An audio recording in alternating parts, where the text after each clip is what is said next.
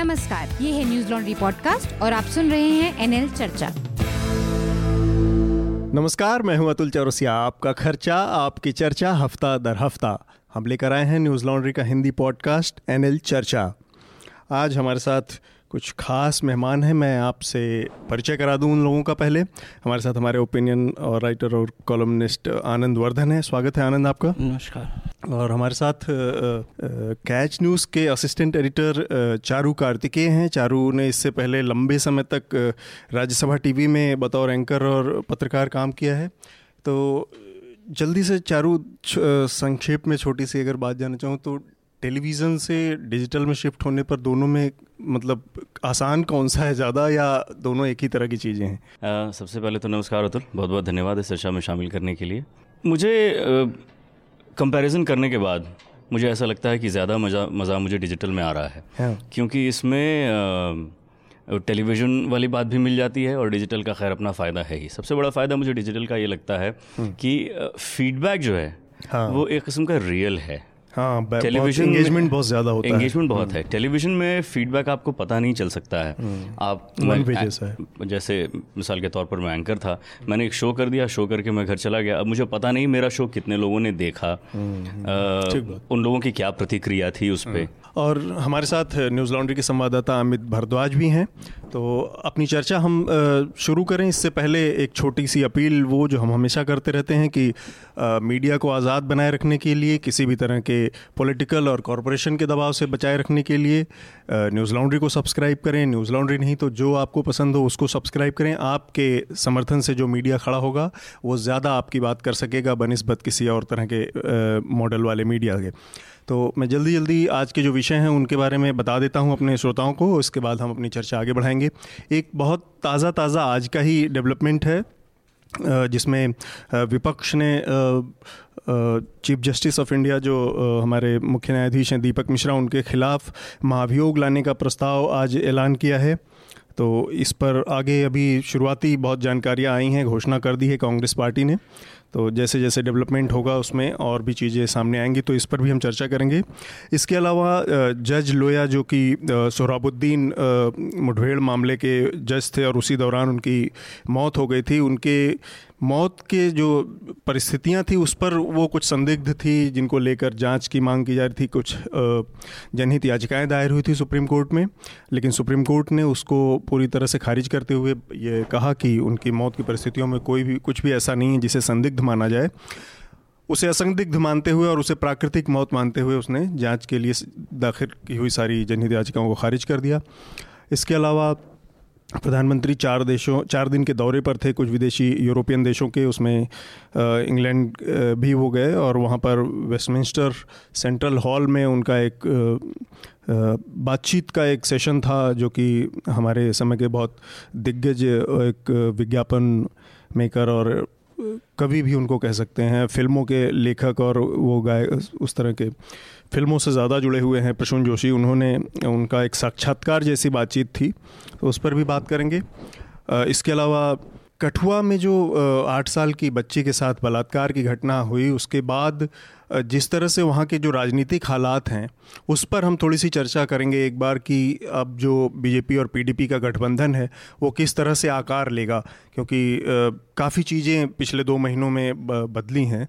तो उन पर भी हम बात करेंगे। इसके अलावा एक बड़ा डेवलपमेंट हुआ है, हैदराबाद की मक्का मस्जिद में जो धमाका हुआ था 2007 में, उस धमाके के सभी आरोपियों को एनआईए के स्पेशल कोर्ट ने बरी कर दिया है।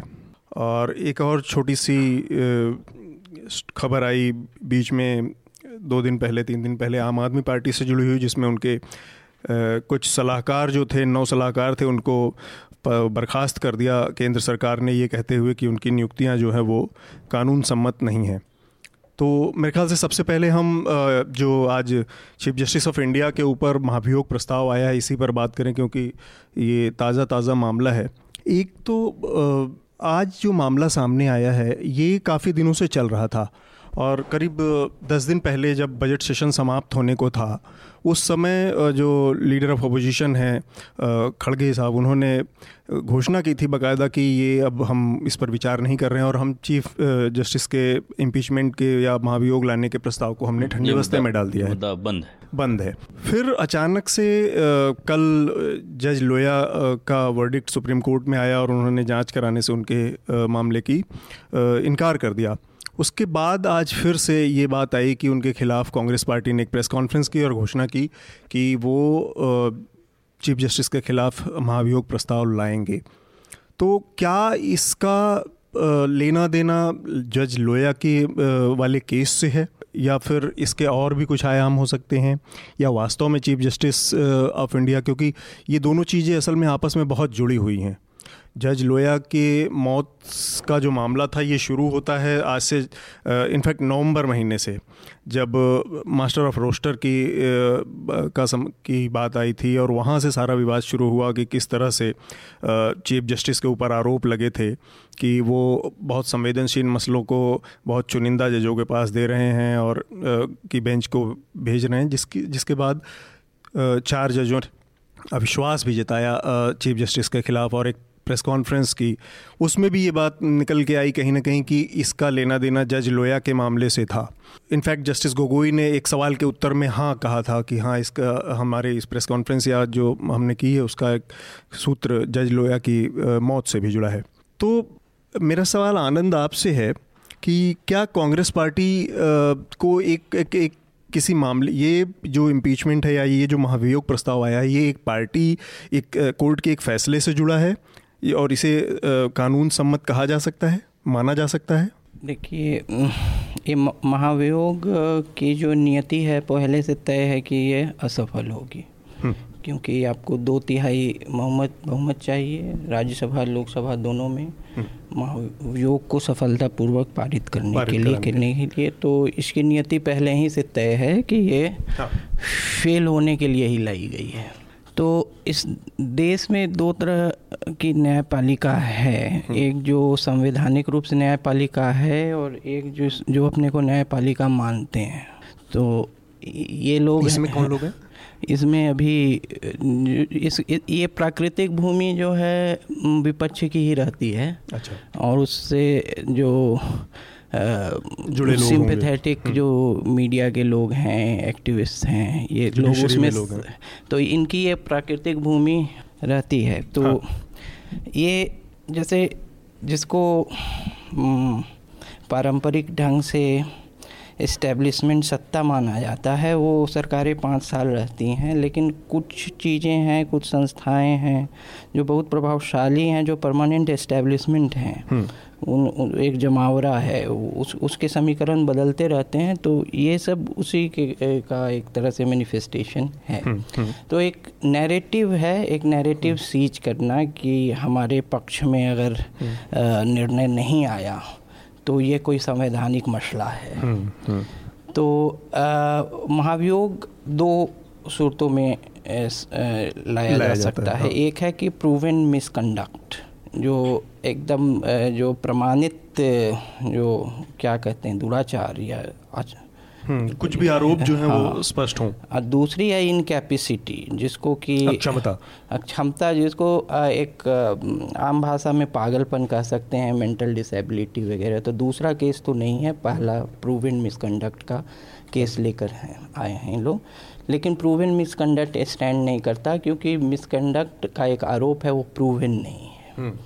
तो यहाँ भी ये जो उसकी जो संवैधानिक नैतिकता पर वो भी खरा नहीं उतरता है।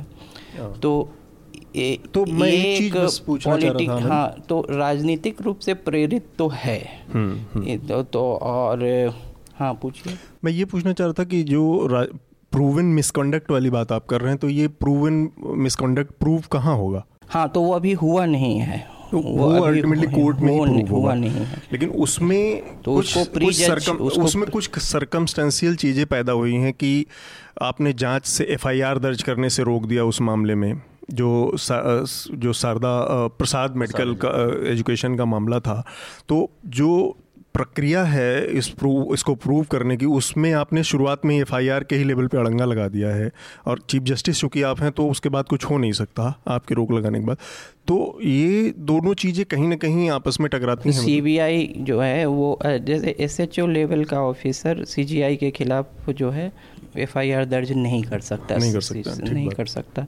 और सी बी आई की का जो जो उसका अनुसंधान है या इन्वेस्टिगेशन इसमें जो है वो किस हद तक पहुँचा है? हम्म। तो अभी ये सब आरोप के स्तर पे हम्म। है। अभी भी उसे साबित सब्सटेंशिएट होना बाकी है। चारू मैं आपसे पूछना चाह रहा था इसको थोड़ा अलग तरीके से कि ये जो जो आज पाँच आरोप कपिल सिब्बल ने लगाए सीजीआई के ऊपर महाभियोग को इनिशिएट करने के लिए। जी। तो इसमें से चार जो आरोप है, वो पुराने हैं। वो दो महीने, तीन महीने पहले से प्रशांत भूषण ने प्रेस कॉन्फ्रेंस करके बाकायदा एक बहुत बड़ी और सबके सामने रखा था। उसमें उड़ीसा में उनके ज़मीन का मामला था, प्रसाद एजुकेशन ट्रस्ट के मामले में मामला था इनका। और प्लस ये जो बेंचेस हैं और मास्टर ऑफ़ रोस्टर में इनके भेदभाव करने का आरोप था, ये मोटी मोटा चीज़ें थी। तो मैं, मुझे ये थोड़ा सा कांग्रेस के लिहाज से अगर देखा जाए तो कोई नया आरोप आपने नहीं लगाया उन्हीं पुराने आरोपों को आपने अब इनिशिएट किया है तो ये बीच में जो आज हाँ ना हाँ ना वाली स्थिति थी कांग्रेस की वो क्या साबित करती है कि कांग्रेस पार्टी इस मामले में बहुत ईमानदारी से काम कर रही है उसकी जुडिशरी को लेकर बहुत अच्छी नीयत आ गई है अतुल मेरे ख्याल से ये साबित इस बात को करती है कि बीजेपी को लगातार हराने की जो चेष्टा में विपक्ष लगा हुआ है हम्म। इस वक्त उसमें शायद इनको कोई भी मज़बूत टूल मिल नहीं पा रहा है हाँ। तो एक तरह से डिस्परेशन में शायद ये किया गया लगता है क्योंकि आनंद भी अच्छे से इसको डिस्क्राइब कर चुके हैं हाँ। इसकी परिणति पहले से तय लग रही है इस केस हम्म। की ये इम्पीचमेंट मोशन जो है ये औंधे मुँह गिरेगा हम्म। अगर नहीं भी गिरेगा हम्म। तो ये बहुत बाद की बात होगी क्योंकि हाँ, अभी आपने तो अभी आप मिले हैं राज्यसभा अध्यक्ष से हाँ। जो कि उपराष्ट्रपति हैं। उसके बाद वो मोशन एक्सेप्ट करेंगे नहीं करेंगे। उसके बाद फिर मोशन के बाद फिर उस पर प्रोब होगी उस पर हम्म, कमेटी बैठेगी उसमें हाई जजेस होंगे प्रोब होगी। प्रोब हाँ। में क्या निकल कर आएगा? इन इनमें से कोई भी चीज़ें कोई भी चीज़ इस वक्त प्रिडिक्ट नहीं की जा सकती है कि आगे क्या होगा। हम्म। इस वक्त लेकिन क्या देखा जा सकता है क्लियरली वो दिख ये रहा है कि आप दस दिन पहले बोल चुके थे हम्म। कि ये मुद्दा बंद हो चुका है। हम्म। और सडनली आप फिर से आज, वापस आज, आज, आज सुबह हर जगह ये खबर थी कि ये करने वाले हैं। एक और चीज़ आई है बहुत बहुत एक अंदर खबर है कि मनमोहन सिंह ने इस जो दस्तखत हैं सेवेंटी वन सांसदों को उसमें दस्तखत करने से मना कर दिया। जी। जी ये भी इस बात को ही दिखाता है। तो और ये शुरू से ये इस पर काफ़ी रिपोर्टिंग भी हुई है हम्म। कि ना सिर्फ़ एक लार्जर ऑपोजिशन में एक डिवाइड था दो अलग अलग मत थे हाँ। इम्पीचमेंट। मोशन को लेके हम्म। आज की भी आप देखिए ये मोशन था तृणमूल और डीएमके ने क्लियरली इसको सपोर्ट हम्म। नहीं किया है हम्म। सिर्फ़ सात पार्टियों का इसको समर्थन है वो भी सात पार्टियों का नाम आधिकारिक रूप से इन लोगों ने जारी नहीं किया है अपनी प्रेस कॉन्फ्रेंस में सूत्रों के हवाले से खबर है कि उसमें कांग्रेस है सीपीआई है सीपीएम है नेशनल हाँ, है और उसमें एनसीपी है तृणमूल पहले से पहले से ही तृणमूल में एक संशय था इस बात को लेके हाँ। कि हम इस पर शायद आगे ना बढ़ पाए और कांग्रेस में भी इसमें एक फाड़ थी। आ, हमने हाल में ये देखा है कि अभिषेक मनु सिंघवी ममता बनर्जी के लॉयर रहे हैं हम्म। और तृणमूल के सपोर्ट से राज्यसभा में आए हैं। तो इसका मतलब वो एक तरह से कानूनी सलाहकार हैं इस वक्त ममता बनर्जी के और कांग्रेस के एक बड़े नेता हैं। हम्म, हम्म। तो इससे काफ़ी अंदाज़ा ये भी लगाया जा सकता है कि हो सकता है उनकी भी सलाह रही हो तृणमूल कांग्रेस को कि इसमें हाथ ना डाला जाए। तो तो अभिषेक मनु सिंघवी भी उसी समूह के हिस्सा है कांग्रेस के अंदर अंदर हम्म, जो कि शायद इस बात को मानता है कि ये केस नहीं बनता है इस पर आगे ना बढ़ा जाए क्योंकि अगर हार गए तो उसका पॉलिटिकल हाँ उसका राजनीतिक में बहुत बड़े चुकाने पड़ेंगे। पर एक और चीज़ है मेरे दिमाग में छोटी सी आ रही कि एक अब तक जितने जजेज़ हैं जिनके खिलाफ हुए हैं इम्पीचमेंट इस तरह के मामले उसमें ज़्यादातर ने अपने को इम्पीचमेंट मोशन होने के बाद एक बार इनिशिएट होने के बाद अपने को या तो इस्तीफ़ा दे दिया है अपने को रिक्यूज़ कर लिया अपने चार्जेस से। तो एक जो नैतिकता का सवाल बनता है कि आप इतनी बड़ी संवैधानिक पद पर बैठे होते हैं जी। और जो हमारे अभी मौजूदा चीफ जस्टिस हैं इनके ऊपर केवल एक इम्पीचमेंट के इनिशिएट इनिशिएट होने की बात नहीं है। हम्म। आपके अपने अंदर के चार जजों ने आपके खिलाफ एक तरह से बगावत करके अविश्वास दिखाया प्रेस कॉन्फ्रेंस की इतिहास में पहली बार। आपके अपने अंदर के जजों ने लगातार लेटरबाजी पत्र पत्र व्यवहार हो रहा है उनके लेटर सामने आ रहे हैं उसमें अलग अलग तरह की बातें कही जा रही हैं और, और सब वो पब्लिक में बोल भी रहे हैं। पब्लिक में बोल रहे हैं। वो पब्लिक में बोल हाँ, रहे हैं वो इंटरव्यूज़ तो, नहीं दे रहे हैं भले लेकिन तो, वो पब्लिक में चर्चाओं हाँ, में शामिल हो रहे हैं। तो उस हाँ जस्टिस चलमेश्वर ने इंटरव्यू दिया टीवी वीडियो और लाइव फेसबुक लाइव किया। और जस्टिस कुरियन जोसेफ का लेटर आया सामने ये वो। ऐसा कोई चीफ जस्टिस अब तक हमारे सामने आया जिसके ऊपर इतना विश्वास रहा हो या जिसके टाइम में इंस्टीट्यूशन जैसे कि आनंद ने कहा कि कुछ इंस्टीट्यूशन होते हैं इस्टेब्लिशमेंट होते हैं वो परमानेंट काम करते रहते हैं या उनका अपना एक काम करने की स्टाइल होती है वो एक, एक स्थायी प्रक्रिया का हिस्सा हो। तो उसमें इस लेबल का जो अविश्वास है मैं ये नहीं कहूँगा कि पूरा इरोजन हो गया है लेकिन एक अविश्वास है तो उसको, उसके नाते दीपक मिश्रा की क्या ज़िम्मेदारी बनती है? अतुल, इसमें दो भाग हैं जिनको कि अलग अलग देखना चाहिए। नंबर एक, जो चीफ जस्टिस के ख़िलाफ़ उनके ब्रदर, चारों ब्रदर जजेस ने जो इल्ज़ाम लगाए हैं, उनको एक तरफ़ रखिए। दूसरी तरफ़ आज ये जो इम्पीचमेंट नोटिस जो दिया गया है, राज्यसभा चेयरमैन को, इसको एक तरफ़ रखिए। जो इम्पीचमेंट नोटिस है, ये एक कॉन्स्टिट्यूशनल मैकेनिज्म है संवैधानिक प्रक्रिया है। इसको अगर राज्यसभा इस चेयरमैन इस नोटिस को अगर एडमिट करेंगे तब फिर ये मोशन में तब्दील होगा। जब ये मोशन में तब्दील हो जाएगा और तब तब जाके फॉर्मल प्रोसेस ट्रिगर होगी फॉर्मल प्रोसेस महाभियोग की तब जाके ट्रिगर होगी। तो चीफ जस्टिस के सामने जो नैतिकता का सवाल आएगा उसकी सीमा वहाँ से शुरू होगी। हम्म, हम्म। उस दिन से ये आकलन होगा कि नैतिकता की क्या डिमांड है हम्म। और क्या नैतिकता को नज़र में रखते हुए चीफ जस्टिस को इस्तीफा दे देना चाहिए और अपने आप को जुडिशल और एडमिनिस्ट्रेटिव दोनों ही प्रोसीडिंग से अलग कर देना चाहिए। जो दूसरा पार्ट है जिसके बारे में मैंने पहले चर्चा की जो उनके चार ब्रदर जजेस ने जो इल्ज़ाम लगाया था ये एक दूसरा ही मामला है और इसके तहत तो बहुत पहले ही चीफ जस्टिस को कुछ ना कुछ कदम ऐसा उठा देना चाहिए था जिससे कि जनता के बीच में विश्वास वापस आए। चाहे बुला के बिठा के उनसे सुप्रीम कोर्ट दिला क्योंकि क्योंकि सुप्रीम कोर्ट एक तरह से आखिरी उम्मीद है ठीक हिंदुस्तान में गरीब से गरीब आदमी के लिए एक तरह से आखिरी उम्मीद है हम्म। और उसके ऊपर जब इस तरह के संशय के बादल जब लहराएँ हम्म। तो जो उसका सर्वे सर्वा है हम्म। सुप्रीम कोर्ट का वन अमंग इक्वल्स तो जुडिशियल साइड से है। एडमिनिस्ट्रेटिव हाँ। साइड से तो बहुत पावर्स हैं चीफ जस्टिस के पास। तो वो एब्सोल्युटली एक तरह के सीईओ हैं सुप्रीम कोर्ट के। पूरी मैकेनिज्म के। उनको उस वक्त ज़रूर कदम उठाना चाहिए था, था। विश्वास वापस लाने के लिए।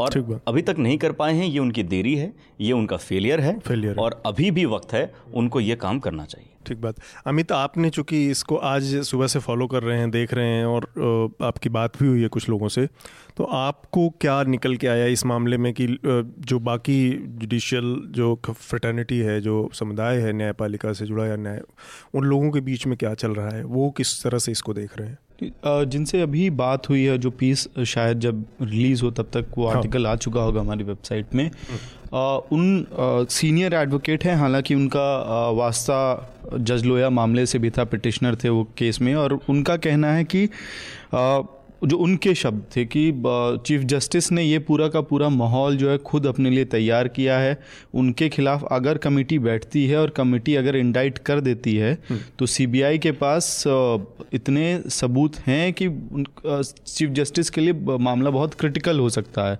हम्म। नंबर एक नंबर दो मैं थोड़ा और पीछे जाना चाहूँगा पहले तो जैसे आनंद सर ने कहा कि मूव हो ही नहीं पाएगा हाँ। तो मतलब ये मोशन पास नहीं हो पाएगा मेजोरिटी नहीं है नंबर्स नहीं है। हम मुझे याद है कि बचपन में हम लोगों को सोशल स्टडीज़ में पढ़ाया जाता था इम्पीचमेंट का प्रोसेस पढ़ाया जाता था।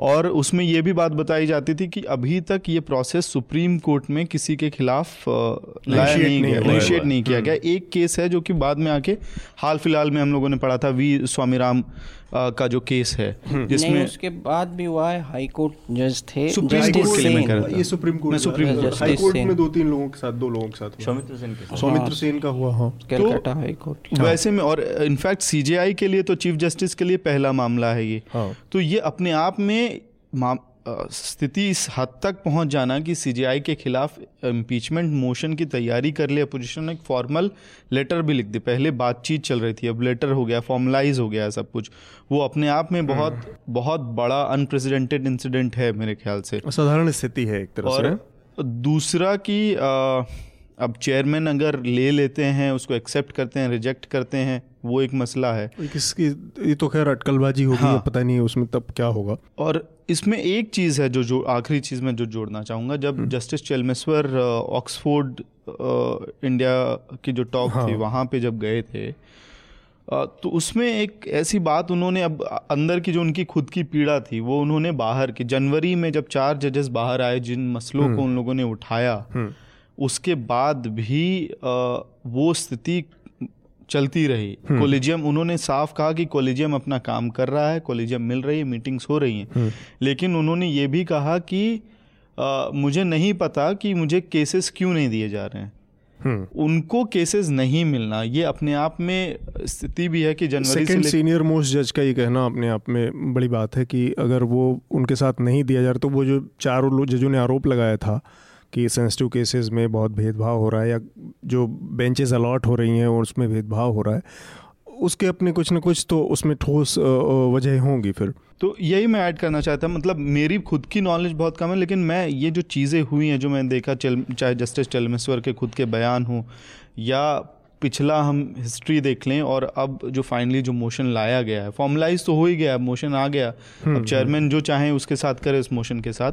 तो ये स्थिति जैसा फिर जो सीनियर लॉयर कह रहे थे कि स्थिति शायद चीफ जस्टिस ने खुद अपने लिए क्रिएट की है हम्म। तो, आ, हाँ।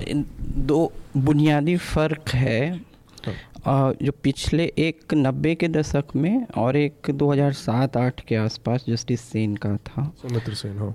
या सात आठ या उसी दशक में था शायद सात आठ नहीं। नहीं तो पहला तिरानवे में था तिरानवे में आया था। नौ या दस का होगा। नौ नहीं वो थोड़ा बात हाँ, का है जस्टिस सेन का। नौ दस। नौ दस का होगा। हाँ, थोड़ा तो बात का है।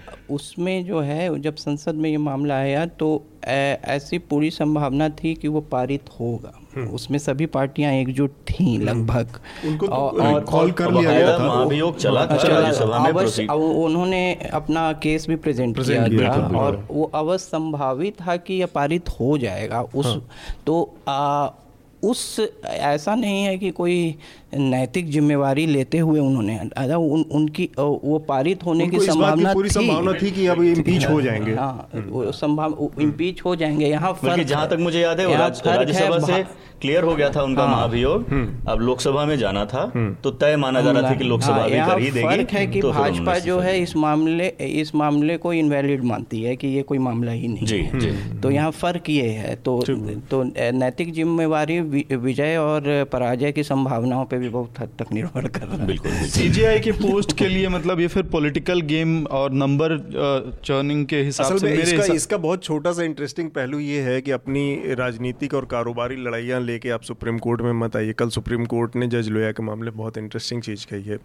और इम्पीचमेंट इस मामले में सारा का सारा अल्टीमेटली पॉलिटिक्स को ही करना है। पॉलिटिक्स ही हो रही है। और उसके केंद्र में दीपक मिश्रा हैं। तो हम देखते हैं अभी क्योंकि अभी तो बहुत चीज़ें आज तो एकदम पहला ही कदम इस दिशा में बढ़ाया गया है हाँ, अमित आप कुछ और कहना चाह रहे हैं का भी ज़िक्र हो रहा है जो सुप्रीम कोर्ट में दायर की गई है कि इम्पीचमेंट के प्रोसेस को लेके मीडिया में रिपोर्टिंग ना हो मीडिया गैग की बात चल रही है तो हम्म। उसमें सुप्रीम कोर्ट ने कहा है कि हम इस पर कोई कार्रवाई नहीं करेंगे जब तक अटॉर्नी जनरल हमको इस पर अपनी राय हम्म। नहीं दे देते हैं चलिए इस पर भी हम लोग नज़र रखते हैं। आगे बढ़ते हैं। इसी मतलब कहीं ना कहीं इस पूरे मामले से जुड़ा ही मामला है जज लोया के की मौत का जो मामला था। उस पर सुप्रीम कोर्ट का जो फैसला आया कल कि उनके मौत की परिस्थितियों की फिर से जाँच नहीं होगी। तो जज लोया मतलब ये दो चीज़ों से पैदा हुआ था। एक तो कैरवान मैगजीन ने एक इन्वेस्टिगेशन किया था पूरा डिटेल। और उसमें उनके परिजनों ने ये बात कही थी कि उनको सौ करोड़ रुपए घूस देने की बात की गई थी जज साहब। को जस्टिस लोया को। और उससे पूर्व में भी उन्होंने एक दो बार इस बात के इंडिकेशन दिए थे। और उनके जस्टिस लोया के पिताजी का तो ये भी कहना था कि अब मुझे किसी चीज़ का क्या डर है जो कोर्ट कैरवन में अब मुझे न्याय चाहिए। इसलिए मैं इस समय बोल रहा हूँ उस समय नहीं बोल पाया जो भी रही हो स्थिति। तो अगर कुछ सवाल उठ रहे हैं और ये किसी भी मतलब आदमी वो जुडिशरी के हैं ये अलग बात है कोई भी हो और परिजन अगर उनके कह रहे हैं एक बहन है दूसरे पिता है तो ऐसी स्थिति में सुप्रीम कोर्ट को जाँच से परहेज क्यों होना चाहिए? मुझे एक चीज़ ये थोड़ा सा एक बहुत क्यूरियस सवाल लगता है। आनंद आपका क्या मतलब ये आपने भी जज कल पढ़ा जजमेंट होगा देखा। पूरा तो, बहुत आ, हार्स कमेंट है उसमें लोगों के मोटिव्स को लेके और पीआईएल के मिसयूज़ को लेके भी बहुत सारी बातें जज ने कही। तो ऐसा लग रहा था कि वो जस्टिस लोया के मामले पर कोई जजमेंट ना दे के जो लोग वहाँ पर बैठे थे उन लोगों के जो हित लाभ और उनके जो मोटिव हैं और उनके जो मकसद हैं छिपे एजेंडे हैं उन सबसे वन टू वन हो रहा है। जो पिटिशनर तो ये बहुत दूसरे तरह की आ, की जजमेंट ऐसा लगा आई और जज लोया कहीं पीछे छूट गए उनकी मौत कहीं पीछे छूट गई। आनंद आपका क्या नहीं मुझे नहीं लगता इसमें जज लोया पीछे छूट गए थे। उसकी भी तर्क संगत जो है उसका भी विश्लेषण है कि ये केस क्यों नहीं बनता है फर्दर इंक्वायरी के लिए। तो आ, पहला बात पहली बात इसमें कि उन्हें प्रलोभन कोई दिया गया था या नहीं दिया गया था? और इसका आ, और केस उनके प्राकृतिक मृत्यु का या संदिग्ध मृत्यु का दोनों में तो ये दोनों अलग चीज़ें हैं। हम्म। क्योंकि प्रलोभन और ये सब सब चीज़ के बावजूद भी किसी की प्राकृतिक मृत्यु हो सकती है। ठीक है? तो कोर्ट ने सिर्फ़ ये एग्ज़ामिन किया है कि ये नेचुरल डेथ है या नहीं।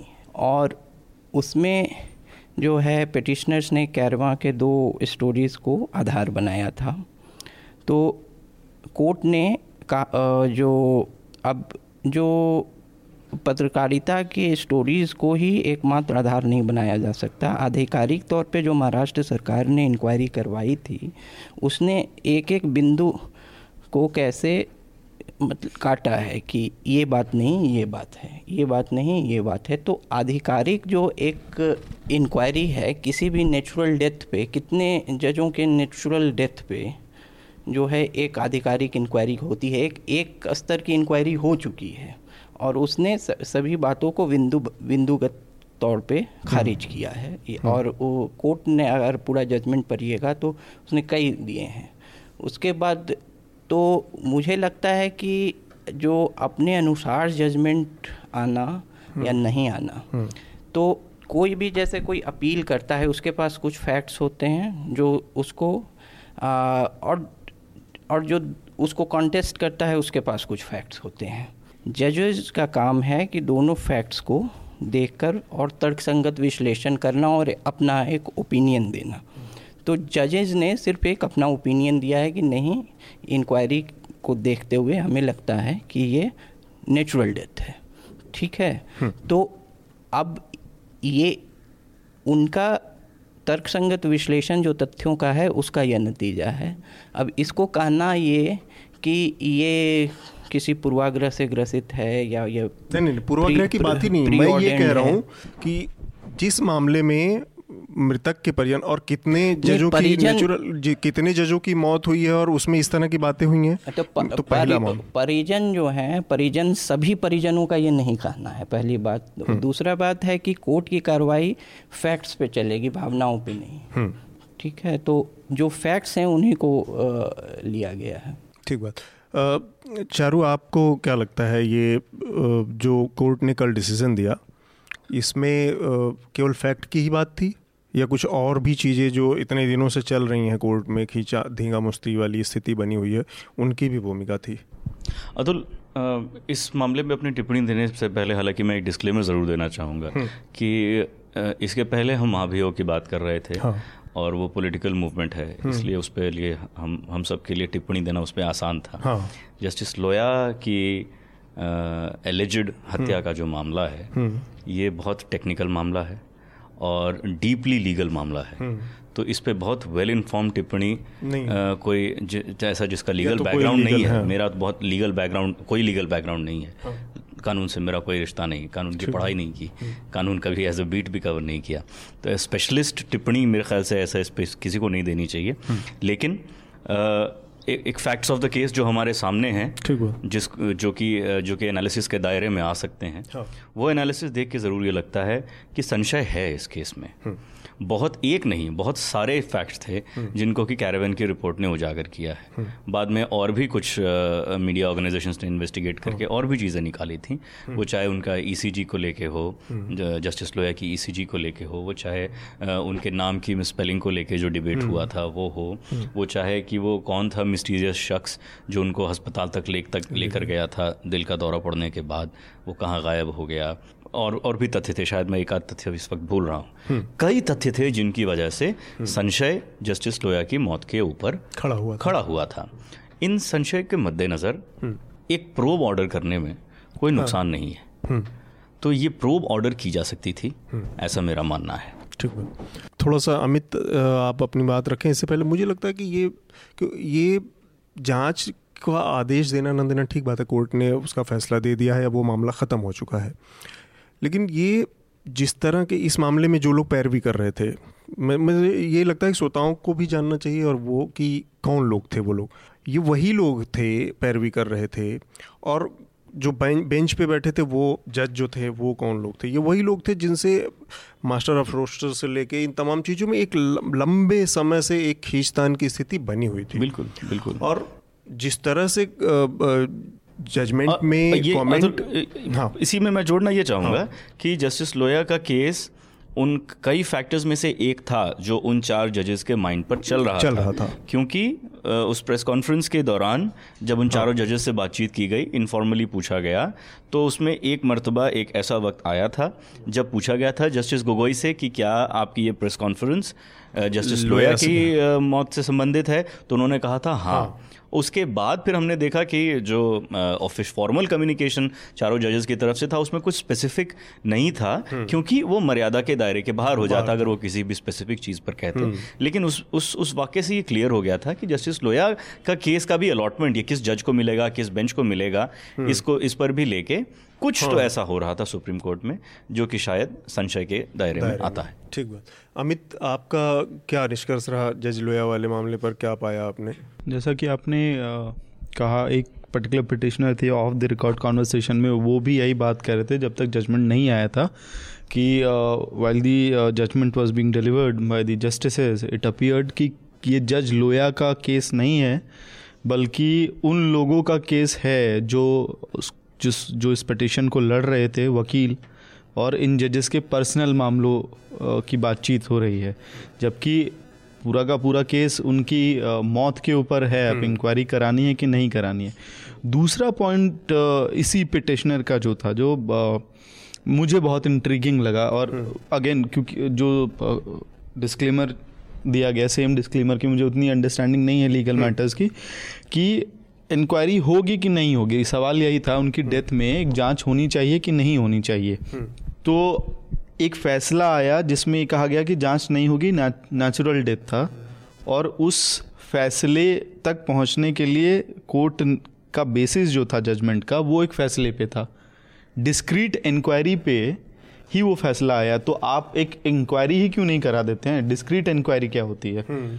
तो ये काफ़ी इंट्रीगिंग मुझे लगा कि एक एक चीज़ थी डिस्क्रीट इंक्वायरी हाँ। किसी भी राज्य सरकार के गृह मंत्रालय के, के पुलिस ऑफिसर्स करते हैं ये पहली बार नहीं हुआ है दूसरी एक फंड एक एलिमेंट्री प्रोब हो चुका है दूसरी बात मैं ये महाभियोग वाले में कर रहा था हम्म। कि चार जजों का जो केस है तो सुप्रीम कोर्ट जो है एक जुडिशियल फ़ंक्शन है कुछ एडमिनिस्ट्रेटिव फ़ंक्शंस हैं हम्म। तो आ, इसमें एक दिलचस्प बात यह है कि इन चार जजों ने जो बाहर आकर प्रेस कॉन्फ्रेंस किया तो एडमिनिस्ट्रेटिव मिसकंडक्ट का महाभियोग इन पे भी चलाया जा सकता था। ये तो विधायक ही चलाया हाँ तो दोनों मिसकंडक्ट चलाया जा सकता है जुडिशियल मिसकंडक्ट चल रहे नहीं मेरे कहने का मतलब कि उन्होंने भी जो किया था जो जो जुडिशियल रिवेलियन जिसको कह रहे हम्म। थे या वो वो एक तरह का जैसे मैं पहले भी बता चुका हूँ सुप्रीम कोर्ट सिर्फ़ एक जुडिशियल बॉडी के तौर पे नहीं सुप्रीम कोर्ट एक इंस्टीट्यूशन के तौर पे उसका प्रशासन भी है तो प्रशासन के भी कुछ नियम हैं तो उस पर भी वो भी एक एडमिनिस्ट्रेटिव मिसकंडक्ट है हाँ तो वो नहीं चलाया। शायद वो चलाया जाता तो उसके पारित होने की संभावना ज़्यादा थी। लेकिन वो नहीं चलाया गया ये ये साबित करता है कि कुछ कुछ ना कुछ दाल में कहीं कुछ काला, काला ज़रूर है, है। और अगर अगर वो सही में वो चार जजेस अगर महाभियोग के दायरे में आते तो हम देख देखते कि अभी तक सत्ता पक्ष की तरफ़ से या कहीं मान लीजिए सत्ता पक्ष को ना भी अगर कटघरे में खड़ा करें किसी न किसी पार्टी की तरफ़ से किसी न किसी दल की तरफ़ से महाभियोग का प्रस्ताव आ गया होता इन चारों जजेस के खिलाफ से क्योंकि हमने देखा है विशेषकर हमने सोशल मीडिया पे देखा है तो एक धड़ा है एक राजनीतिक विचारधारा खास राजनीतिक विचारधारा का धड़ा है जो लगातार इन चारों जजेस के खिलाफ सोशल मीडिया पर एक्टिव रहा कि नैरेटिव सीज करने की बात है। कांग्रेस का जो महाभियोग का जो प्रस्ताव है नैरेटिव क्या सीज हो सकता है इससे आम चुनाव के एक साल पहले? बात यह है वो जानते हैं कि ये पारित नहीं होगा। अच्छे तरीके से चार जजों पे नहीं करवाना तो में आप मुद्दे खोज रहे हैं और आपको समझ में नहीं आ रहा है कि कौन से तो मार्टियरडम का हो जाता है। उनका वो चार जजों पे अगर महाभियोग करता है तो वो मार्टियरडम हो जाता है। ये तो हमारी हमारे अपने अपने कल्पनाएँ हैं ऑन करने की बात है ये है हाँ इस ए, हाँ. एक मिनट अमित ये जो अमित जो कह रहे थे इसी से जुड़ी एक बात मुझे याद आई इंदिरा हाँ। जयसिंह ने दो टूक कहा है फॉर्मर एडिशनल सोलिसिटर जनरल रही हम्म। हैं इंदिरा जयसिंह जब कहती हैं तो मेजर करके बहुत अपनी बातों को कहती हैं हम्म। उन्होंने दो टूक कहा है कि चीफ जस्टिस ऑफ़ इंडिया ने वायदा किया था कि इस केस में जब जजमेंट आएगा तो वो पिटिशनर्स के बैकग्राउंड को देके नहीं दिया जाएगा। हम्म। और चीफ जस्टिस अपने वायदे से मुकर गए हैं। ये जजमेंट पिटिशनर्स के बैकग्राउंड के ऊपर टिप्पणी है इसमें बाकायदा। ठीक मैं एक्चुअली मैंने यहीं से वही बात शुरू की थी कि जो लोग एक्चुअली पिटिशन को जो लोग इस केस को लेके गए थे पिटिशनर्स थे जो उनके ऊपर जो टिप्पणियाँ हैं कोर्ट की वो बहुत सारे संकेत देता है। जजमेंट पे अपन कोई टिप्पणी नहीं कर सकते, लेकिन ये ऐसा लग रहा था कि दोनों पक्षों के बीच में जो तीन चार महीनों से खींचतान चल रही थी, वो अहंकार की उस मतलब ईगो के खींचतान में उस लेवल तक चली गई है कि अब दोनों पक्ष जहाँ मौका मिल रहा है, वहाँ पर एक दूसरे को नीचा दिखाने के अपने अपने पाले में जब गेद है तब कोशिश करेंगे। और इसका कोई लॉजिकल कंक्लूजन नहीं है। इसकी तार्किक परिणति कोई नहीं होनी है। इसकी तार्किक परिणति तब हो होगी मुझे लगता है। मतलब ये मेरा अटकलबाजी भी हो सकती है। जब chief justice of India retire हो जाएँगे वो शांति से उसके बाद उसके पहले अब इन लड़ाइयों का कोई तार्किक अंत दिखता नहीं है। चीफ इनके इनके रिटायरमेंट के बाद वैसे कौन अगले चीफ जस्टिस लाइन में तो गोगोई हैं लेकिन अब देखिए कौन वो जज वो तो वही हैं जो कि जिन्होंने रिबेलियन में जो शामिल थे। तो देखते हैं कि अगला कौन होता है। ये भी एक बड़ा पॉलिटिकल इशू होगा, लेकिन इस पर अभी से कोई बात करने का कोई मतलब बनता नहीं है। आगे बढ़ते हैं। इस बार का जो की चर्चा है वो जुडिशली जुडिशरी स्पेशल हो गई है। तो पहला दूसरी चर्चा में है ही। तो तीसरा वाला मामला भी मेरे ख्याल से असीमानंद का मामला है। उसमें भी एन के स्पेशल कोर्ट ने निर्णय दिया। तो अब फिर से एक बार वही बात की कोर्ट ने जो निर्णय दिया है कम से कम हम उसकी समीक्षा तो कर ही सकते हैं उसकी आलोचना ना कर सक करें। हाँ। तो समीक्षा के लिहाज से देखा जाए तो असीमानंद जिस मक्का मस्जिद ब्लास्ट मामले में जिनका नाम था कथित तौर पर शामिल होने का, उसमें पाँच लोग थे इनको लेके, असीमानंद को लेके। और इस मामले में दो बहुत इंटरेस्टिंग एविडेंस है। एक तो खुद असीमानंद ने 2013 में एक मीडिया संस्थान को के स्टिंग ऑपरेशन में ये स्वीकार किया था कैमरे पर कि किस तरह से उन्होंने इन चीज़ों को अंजाम दिया और किस तरह से उनका जो मन बदला, जो अंतरात्मा की आवाज़ पर उन्होंने अपने को चेंज किया। उससे थोड़ा सा पहले 2011 में चूँकि उस समय मैं तहलका में ही था तो मैं उस पूरे बैकग्राउंड से थोड़ा सा वाकिफ़ हूँ कि उस समय तहलका ने इसी चीज़ का जो उन्होंने एक के तहत जो अपना बयान दिया था, सीमानंद ने इस मामले में उसमें उन्होंने बहुत इंटरेस्टिंग तरीके से पूरी घटना का एक तो विवरण दिया है और उसके अलावा एक चीज़ जो बहुत कचोटी गई आपको, वो ये कि कोर्ट जिस जेल में बंद थे, वहीं पर एक कलीम नाम का लड़का आया, बंद गिरफ़्तार होके। और वो बातचीत में वो उनका इतना ख्याल रखता था क्योंकि असीमानंद बुज़ुर्ग थे और वो इस तरह की उनका ख्याल रखना, पानी पिलाना, जो भी था स्थितियाँ तो इससे दोनों के बीच में बहुत गहरे रिश्ते या एक अफेक्शन बन गया, एक लगाव हो गया। और उस बातचीत में कहीं उनको ये पता चला असीमानंद को कि इस बच्चे को मक्का मस्जिद ब्लास्ट केस में पकड़कर पुलिस ने यहाँ डाला है।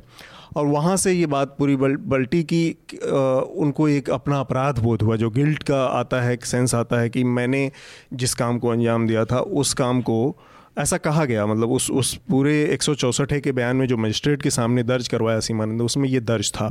अब दो चीज़ें एक दो सवाल एक तो ये सवाल कि अगर इन चीज़ों की व्यवस्था ही इसीलिए की गई थी कि आप अगर एक सौ बासठ के तहत नहीं दे सकते हैं क्योंकि वो पुलिस ने दबाव में लिया होगा ये वो तो आप मजिस्ट्रेट के सामने दें और वो कोर्ट में एडमिसिबल होता है।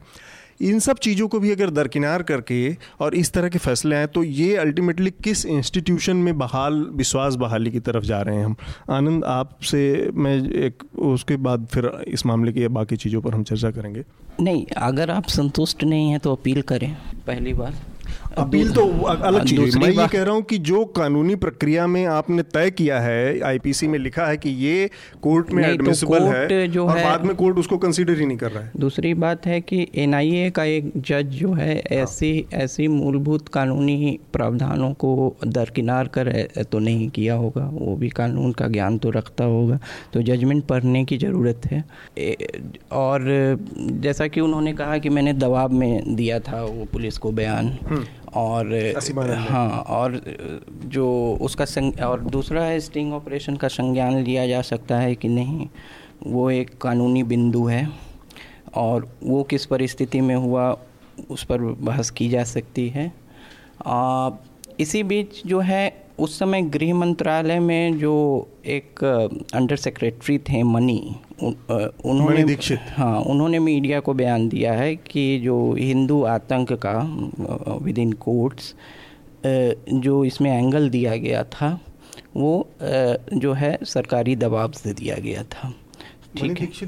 मनी दीक्षित नहीं है ए वी मनी रिटायर हो चुके हैं। पूर्व जो गृह सचिव जी के पिल्लई हैं इसरत जहाँ केस में उन्होंने भी कहा था कि लेट का जो है मेंशन हटाने के लिए भी जो मंत्रालय से दबाव था। तो इन सब चीज़ों को भी इसमें इस बहस में शामिल करना चाहिए कि क्या राजनीतिक मैं तो पॉलिटिकल बात ही नहीं कर रहा हूँ कि अच्छा, हिंदू टेरर है इस्लामी हाँ, टेरर मैं ये कह रहा हूँ कि एक तो, आदमी जिसने एक सौ चौसठ में बैन ये असीमानंद वाले मामले में हाँ, ही मनी ने कहा है मीडिया आप देख सकते हैं हाँ, मीडिया में उन्होंने बयान दिया है। गृह मंत्रालय में ये तो भाजपा वालों का और कांग्रेस वालों का गृह मंत्रालय में मतलब के अंडर सेक्रेटरी थे तो उन्होंने उसी समय कार्यरत थे जिस समय यह मामला आया था। हम्म। तो उसी समय उन्होंने यह बयान दिया है। तो अगर हालाँकि जैसा कि आपने कहा है कि बहुत सारे संदेह हैं ये हैं तो अपील करें। हम्म। अंतिम कोर्ट नहीं है वो। पर समस्या ये है कि जिस एनआईए कोर्ट में है एनआईए ही अपील करता है उसमें। तो अपील कर, करेगा कौन? असीमानंद अपने लिए अपील तो करने जाएँगे नहीं। जो मृतक हैं उनके परिवार वाले जा सकते नहीं हैं करते हैं। जैसे सीबीआई कोर्ट जो है सीबीआई हाँ। कोर्ट में कुछ नहीं साबित होता है तो सीबीआई भी अपील करती है आगे। करती है। वो हम्म। जाँच एजेंसी पर निर्भर करता है कि वो हाँ। आगे करना चाहती है नहीं करना चाहती है। मतलब जाँच एजेंसियाँ हम देखते आए हैं जिसको सुप्रीम कोर्ट ने सीबीआई हाँ, को केज पैरट कह दिया था। शायद एनआईए भी उसी तर्ज पे कहीं आगे बढ़ रहा हो जिस तरह से उनके केसेस गिरते जा रहे हैं। सीबीआई के बेसिकली ये केस सीबीआई के ध्यान दिलाना चाहता हूँ हाँ। मक्का मस्जिद ब्लास्ट में खासकर हम्म। असीमानंद के कन्फेशनल स्टेटमेंट के अलावा हाँ। और भी कुछ एविडेंसेस हैं हम्म। जिनको की लगातार जिनको लेके लगातार रिपोर्टिंग होती रही है हम्म। जो इनिशियली एनआईए के पास आए थे उसके बाद धीरे धीरे वो एविडेंसेस गायब हो गए वो अदालत तक पहुँचे ही नहीं उसमें से इस, इस उसमें से उसमें से एक बहुत क्रिटिकल एविडेंस है एक लाल कलर की शर्ट जिसमें कि बॉम्ब लगा हुआ था। ये उस ब्लास्ट की साइड से रिकवर हुई थी। हाँ। ऐसी रिपोर्ट्स आई हैं जो कि एनआईए ने रिकवर किया था। बाद में ये शर्ट कहाँ गायब हो गई ये पता ही नहीं चला।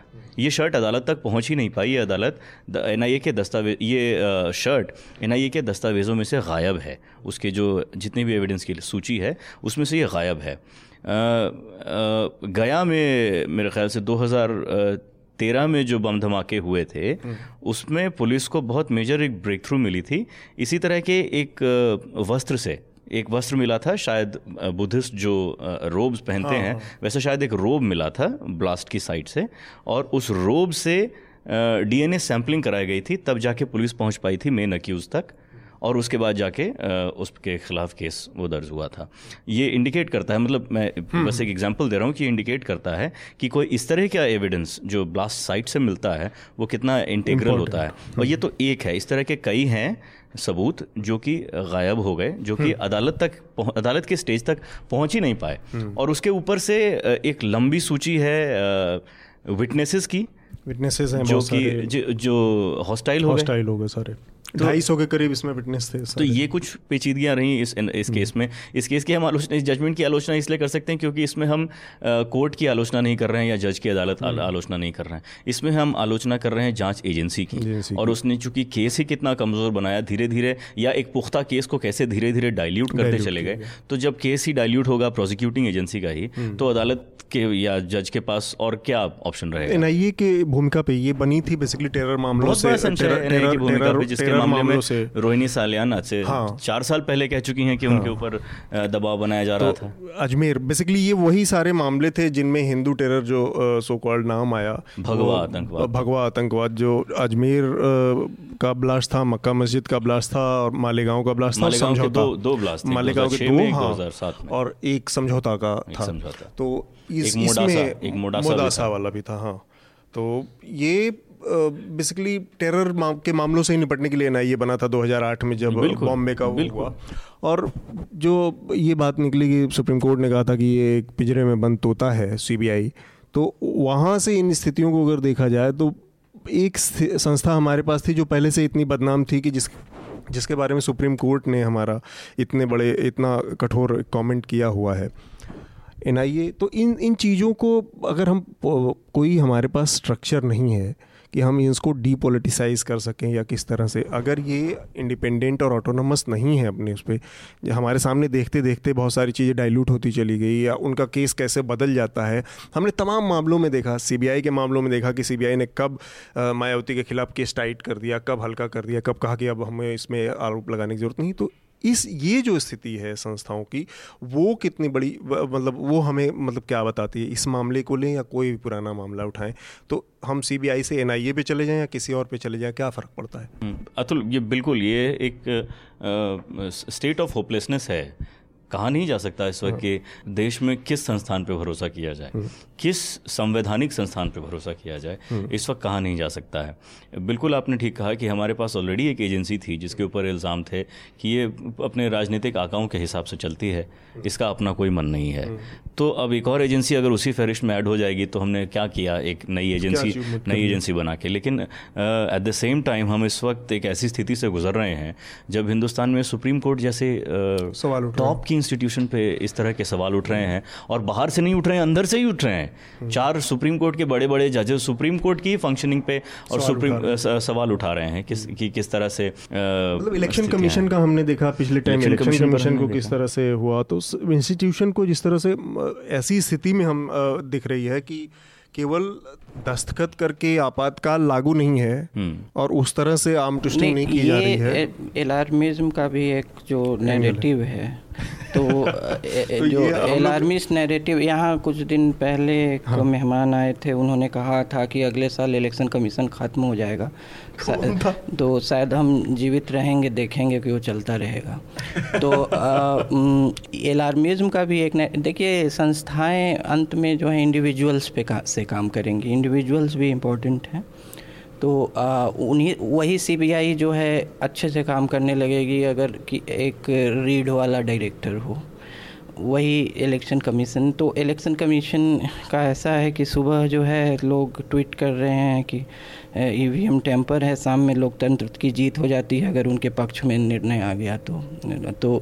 तो फिर ऐसे भी है तो एलार्मिज्म का भी एक ठीक है सतर्क होना चाहिए। आरोप लगाना एक चीज़ सतर्क लगाना एक आरोप लगाना तो, एक बात है। लेकिन ये और रीढ़ का वाला साबित होना भी एक एक सही चीज़ हो सकती है। लेकिन मेरा ये कहना है कि अगर आप तमाम चीज़ों को दरकिनार करके पाँचवें नंबर वाले को उठा के वहाँ बिठा देंगे इसके बाद वो कैसे आप तय करेंगे कि वो रीढ़ वाला होगा? आप जब पाँच लोगों को नज़रअंदाजी इसीलिए कर रहे हैं आउट ऑफ़ नहीं तो भारत में जो ब्यूरोक्रेसी वैसी नहीं है। सभी आई ऑफिसर्स हैं सभी एक सीनियरिटी के एक ईयर के ऑफिसर समझिए कि उन्नीस सौ छिहत्तर के उन्नीस सौ सतहत्तर के सभी ऑफिसर्स उस पद के लिए दावेदार हैं। अब उसमें पाँचवा छठा नंबर है ही नहीं क्योंकि भारत में जो इन संवैधानिक पदों पर बैठाने का का एक ढर्रा चला आ रहा है सीनियरिटी। अब वरिष्ठता में भी कई दावेदार हैं। तो अब वो भी बात आती है। वरिष्ठता? वरिष्ठता। हाँ अमित आप क्या एक रिबटल है मेरा ईसीआई e वाले मामले को लेके।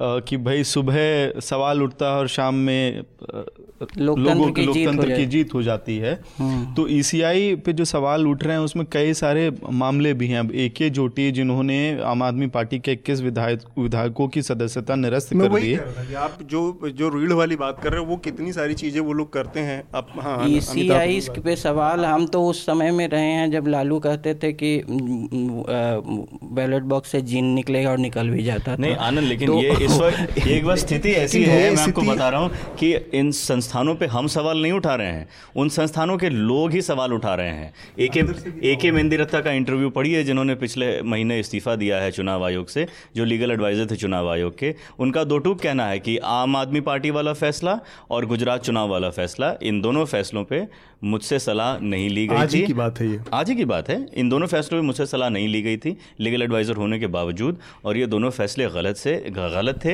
इनसे इनसे चुनाव आयोग की इमेज टार्निश हुई है और कदम उठाए जाने हो चाहिए सकती थे। है लेकिन ये भी है कि डिसेंटिंग वॉइस जो है उसी को जगह मिल रही है क्या और जो टर्फ वार है इलेक्शन कमीशन में वो तीनों इलेक्शन कमिश्नर्स एक ही बार सुप्रीम कोर्ट गए हैं वो नब्बे के मध्य में पंचानवे के आसपास और सेशन का मामला था टी एन सेशन के दो एक कृष्ण मूर्ति थे एक का मैं नाम भूल रहा हूँ जो अपने अपने पावर्स के डिवीज़न पे गए थे सुप्रीम कोर्ट।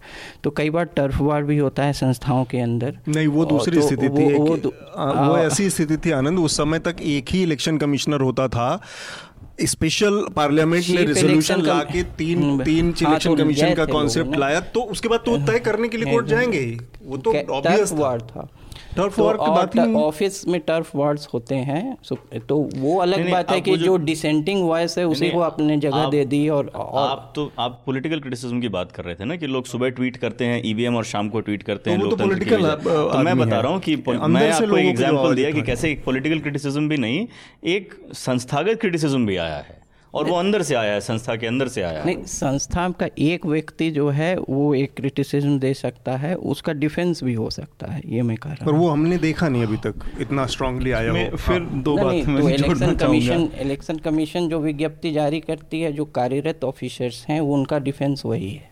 सवाल इसलिए भी उठ रहे हैं ना क्योंकि आप फिर मैं आम आदमी पार्टी वाले पे ही वापस आऊँगा कि आपने जिस हिसाब से उसको निरस्त किया सदस्यता निरस्त की फिर कोर्ट ने वापस भेजा और कोर्ट ने भी आम आदमी पार्टी के लिए बहुत बड़ी सुप्रीम कोर्ट ने रिलीफ की बात नहीं की। High court Delhi high court ने दिल्ली हाई कोर्ट ने।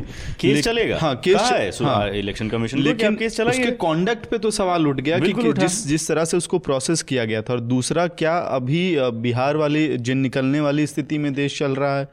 तो इंस्टीट्यूशन में अब जो सवाल उठ रहे हैं वो कॉन्डक्ट को लेके सवाल उठ रहे हैं जो इंस्टीट्यूशन में बैठे हुए लोग इस तरह के सवाल संस्थाओं को लेके नए नहीं है बस मैं ये कह रहा था। लेकिन कॉन्डक्ट को लेके तो सवाल ग्रे एरिया जो दिल्ली वाला था वो ग्रे एरिया है।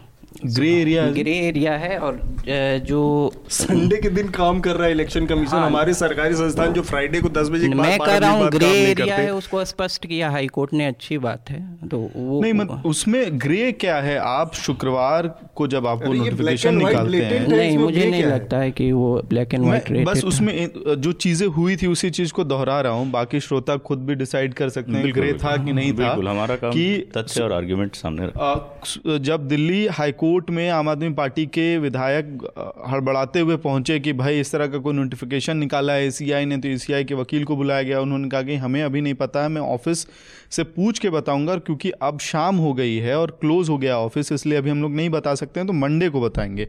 और सैटरडे को वो राष्ट्रपति के पास जाता है और संडे को गैजेट निकल जाता है। क्या वकील को नहीं पता था कि इस नोटिफिकेशन बना है? तो ये अपने आप में दिखाता है कि भाई ग्रे एरिया है कि नहीं है? हाँ ग्रे एरिया है, क्योंकि सभी तथ्यों का मुझे नहीं पता है शायद आपको भी ना पता हो। जी। और इलेक्शन कमीशन ने अपने तथ्य नहीं शेयर किए हैं। तो इसलिए से ग्रे एरिया है। मैं कह रहा हूँ कि कोर्ट ने उसे स्थापित कर दिया। अब कोर्ट जो कहा है उसे माना जाएगा। कोर्ट ने यही कहा ना कि आपको यही इसमें तो यही कहा कि गलत था। मैंने कहा मैं कहा हूँ रेट्रोस्पेक्टिवली इलेक्शन कमीशन के लिए ये ग्रे एरिया था। हम्म। तो उस वहाँ उससे अगर आप कह रहे हैं कि गलती हुई इलेक्शन कमीशन से और कोर्ट ने उसे तय कर दिया। इन जनरल हम लोग इलेक्शन कमीशन पर आ गए लेकिन बाकी सारे संस्थानों के साथ भी ये मतलब हमने बात की सुप्रीम कोर्ट को लेके इलेक्शन कमीशन से लेके ज़्यादातर संस्थानों को लेके इसी तरह की एक क्राइसिस की स्थिति बार बार उभर रही है। तो उस पर बात थी। आ, हम अगले अपने इशू पर एक आखिरी चीज़ हाँ, मैं इसमें लेकिन जोड़ना चाहूँगा कि एक ये भी नैरेटिव बहुत अच्छा तैयार हो गया है जनता के बीच में जो सत्ता पक्ष से सहानुभूति रखते हैं कि सब कुछ अभी ही क्यों हो रहा है। सारे संस्थानों पे अभी ही सवाल क्यों उठ रहे हैं? क्योंकि कांग्रेस सत्ता से बाहर गई है इसलिए लगातार इलेक्शन कमीशन हो चाहे सुप्रीम कोर्ट हो या कोई और भी संस्थान हो सब पे सवाल उठने लगे इसमें एक चीज़ मैं जल्दी से समराइज़ करना चाहता हूँ कि असल में ये जो लोग ये बात कर रहे हैं उनको पता नहीं है कि इमरजेंसी के टाइम पे इंदिरा गांधी ने इंस्टीट्यूशन के साथ कितनी तोड़ मरोड़ की थी और उसके बाद सतहत्तर से लेके जो दो साल जनता पार्टी गवर्नमेंट बनी, उसमें कितनी चीज़ों को सुधारा गया है? शांति भूषण लॉ मिनिस्टर थे और उन्होंने स्पेशली अमेंडमेंट्स करके पार्लियामेंट में लॉ बाकायदे इनिशिएट कर करके जितने भी इस तरह के बदलाव किए गए थे इवन कॉन्स्टिट्यूशनल जो अमेंडमेंट इंदिरा गांधी के तो उन सबको नलीफाइड किया किया गया। तो ऐसा नहीं है कि उस समय नहीं होता था, जिसको मौका मिला उसने किया, लेकिन उसकी सुधार की भी कोशिशें की गई। आज की स्थिति उस लिहाज से अलग इसलिए है कि मैंने वही कहा कि आज बिना शाइन किए हुए ही कुछ चीज़ें हो रही हैं। तब तो कम से कम ये था कि एक राष्ट्रपति ने दस्तखत किए थे। तब तब एक चीज़ें बदल के हो रही थी। अब ये एक चीज़ हो सकता है कि बहुत अलार्मिस्ट लगे कि बहुत सारी चीज़ें, लेकिन संस्थानों के लिए किसी पॉलिटिकल पार्टी में इंस्टीट्यूशन को मज़बूत करने की कोई ना तो मंशा है, और बल्कि बेशर्मी से उसको तोड़ मरोड़ कर, तोड़ने मरोड़ने की कोशिश की जाती है। वरना पाँच घंटे के अंदर में छः डेलीगेशन इलेक्शन कमीशन के ऊपर टॉप लीडरशिप के क्यों जाते अहमद पटेल के इलेक्शन के को लेके? हम्म। आप और इसमें मैसेज क्या है? इसमें एक बिंदु और है अतुल जो मैं जोड़ना चाहूँगा। कॉन्स्टिट्यूशनल इंस्टीट्यूशंस पे एक तरह का असॉल्ट यूपीए के कार्यकाल के दौरान भी हुआ था। हाँ वही मैं और हम और हम वो देख चुके हैं उसका हम परिणाम देख चुके हैं। इसीलिए शायद हम अलार्म्ड हैं कि ये स्थिति दोबारा नहीं होनी चाहिए।, चाहिए। और जब वो वो स्थिति दोबारा सामने होती दिखती दिख रही है और और ज़्यादा वेंजेंस के साथ और ज़्यादा व्यापक रूप से दिख रही है और भी ज़्यादा इंस्टीट्यूशन इस वक्त उस स्थिति के दायरे में। छोटी सी चीज़ इसलिए हम ये कहते हैं एक और छोटी सी चीज़ है चारू। मुझे लगता है कि ये भी हमें यहाँ ध्यान रखनी चाहिए कि जो पार्टी आज सत्ता में है ये अपने को इमरजेंसी का सबसे बड़ा फाइटर सबसे बड़ा लड़ाका बताती है, उसका सबसे ज़्यादा पॉलिटिकल माइलेज लेने की हमेशा कोशिश करती है, जो कि एक हद तक सही है कि इस पार्टी के नेताओं ने झेला है। लेकिन वही जो अटल बिहारी लालकृष्ण आडवाणी ने कहा था कि आपको झुकने को कहा गया तो आप लौटने लगे थे। वो वही तो चीज़ें हो रही थी और आज वो हालाँकि मीडिया के कॉन्टेक्स्ट में कहा गया था लेकिन आज जो हो रहा है वो आप लोग इमरजेंसी की तमाम चीज़ों को और उसको आप अत्याचार बताते हुए और आज उसी दिशा में उसी तरह से हर संस्थान को तोड़ने मरोड़ने की कोशिश कर रहे हैं। अगले हम उस पर अपने बढ़ते हैं। कश्मीर में जो आठ साल की बच्ची का बलात्कार के बाद जम्मू। और उसके बाद जो चीज़ें जिस तरह से आगे बढ़ी हैं उसमें कई तरह के अलग अलग अलग अलग नैरेटिव सामने आ रहे हैं। एक तो आज दैनिक जागरण की एक खबर है कि बच्ची के साथ बलात्कार हुआ ही नहीं था। तो उसमें भी देखते हैं आगे क्या और आगे निकल के आता है। शायद अब गायब हो गई है उनके ऑनलाइन से। हाँ उस खबर को हालाँकि दैनिक जागरण ने अपने ऑनलाइन उससे हटा लिया है। इसको अभी सब्सटेंशिएट करके देखते हैं आगे क्या निकलता है किस परिस्थिति में वो आई। और उस स्टोरी के मुताबिक दो पोस्टमार्टम रिपोर्ट आई थी जिसमें ये कहा गया कि बच्ची के साथ बलात्कार नहीं हुआ था।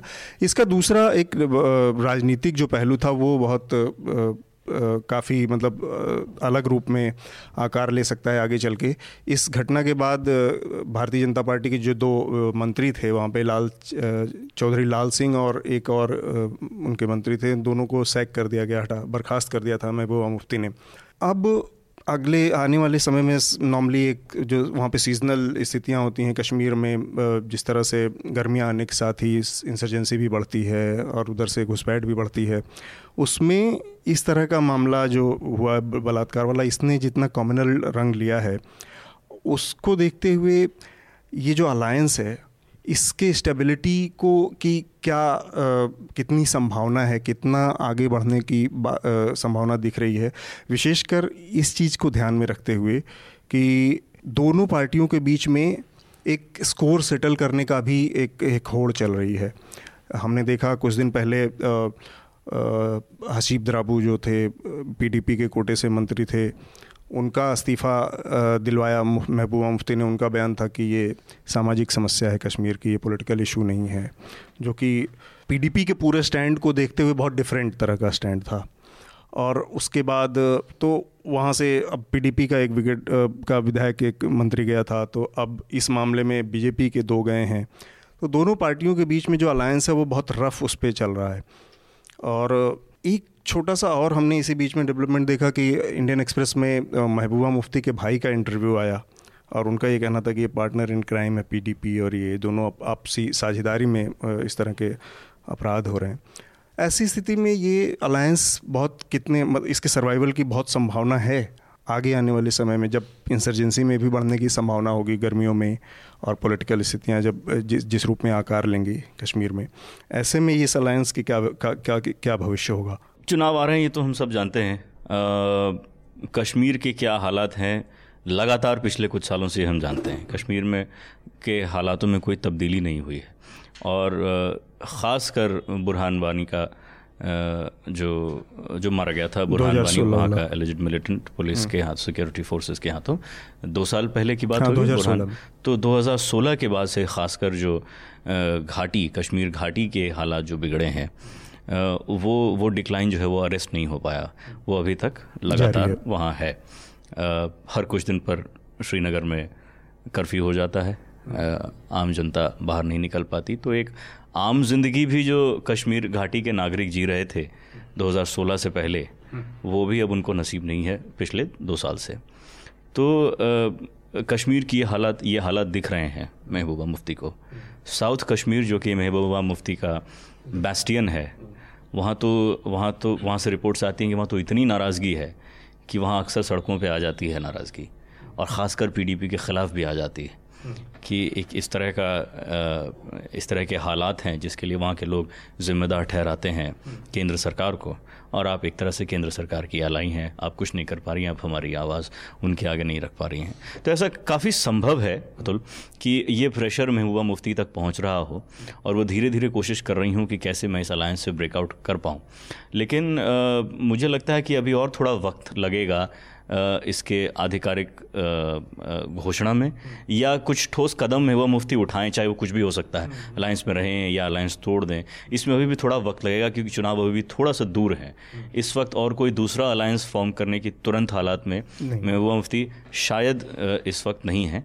थोड़ा सा और वक्त लग सकता है लेकिन ये बात ज़रूर है कि जो हालात हैं उनका प्रेशर उसकी गर्मी जो है वो महबूबा मुफ्ती की कुर्सी तक ज़रूर पहुँच रही है। हम लोगों ने एक चीज़ और देखा था कि जो बाई इलेक्शन हुए थे उसमें मेरे ख्याल से आठ परसेंट पर वोटिंग हुई थी जी। जो पिछले बाई इलेक्शन में कश्मीर के। हाँ, लोकसभा बाईपोल जो हुआ था हाँ। आठ परसेंट। उसको देखते हुए दो हज़ार उन्नीस का इलेक्शन आना है तो आनंद मैं आपसे ये जानना चाहूँगा कि जिस तरह की स्थिति बुरहान वानी की मौत के बाद हम लोग देखते आ रहे हैं कि लोगों के अंदर एक हॉस्टैलिटी है इलेक्शन प्रोसेस में हिस्सा लेने को लेके एक झिझक है।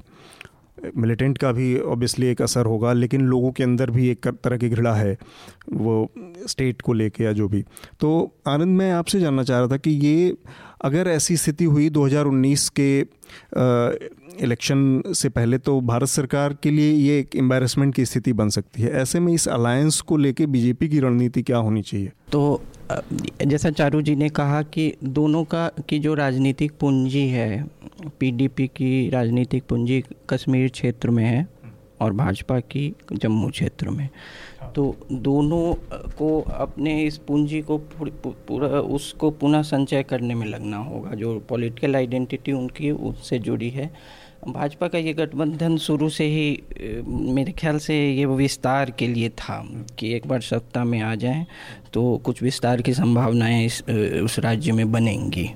और दोनों का कोई जो विचारधारा में कोई मेल तो है नहीं।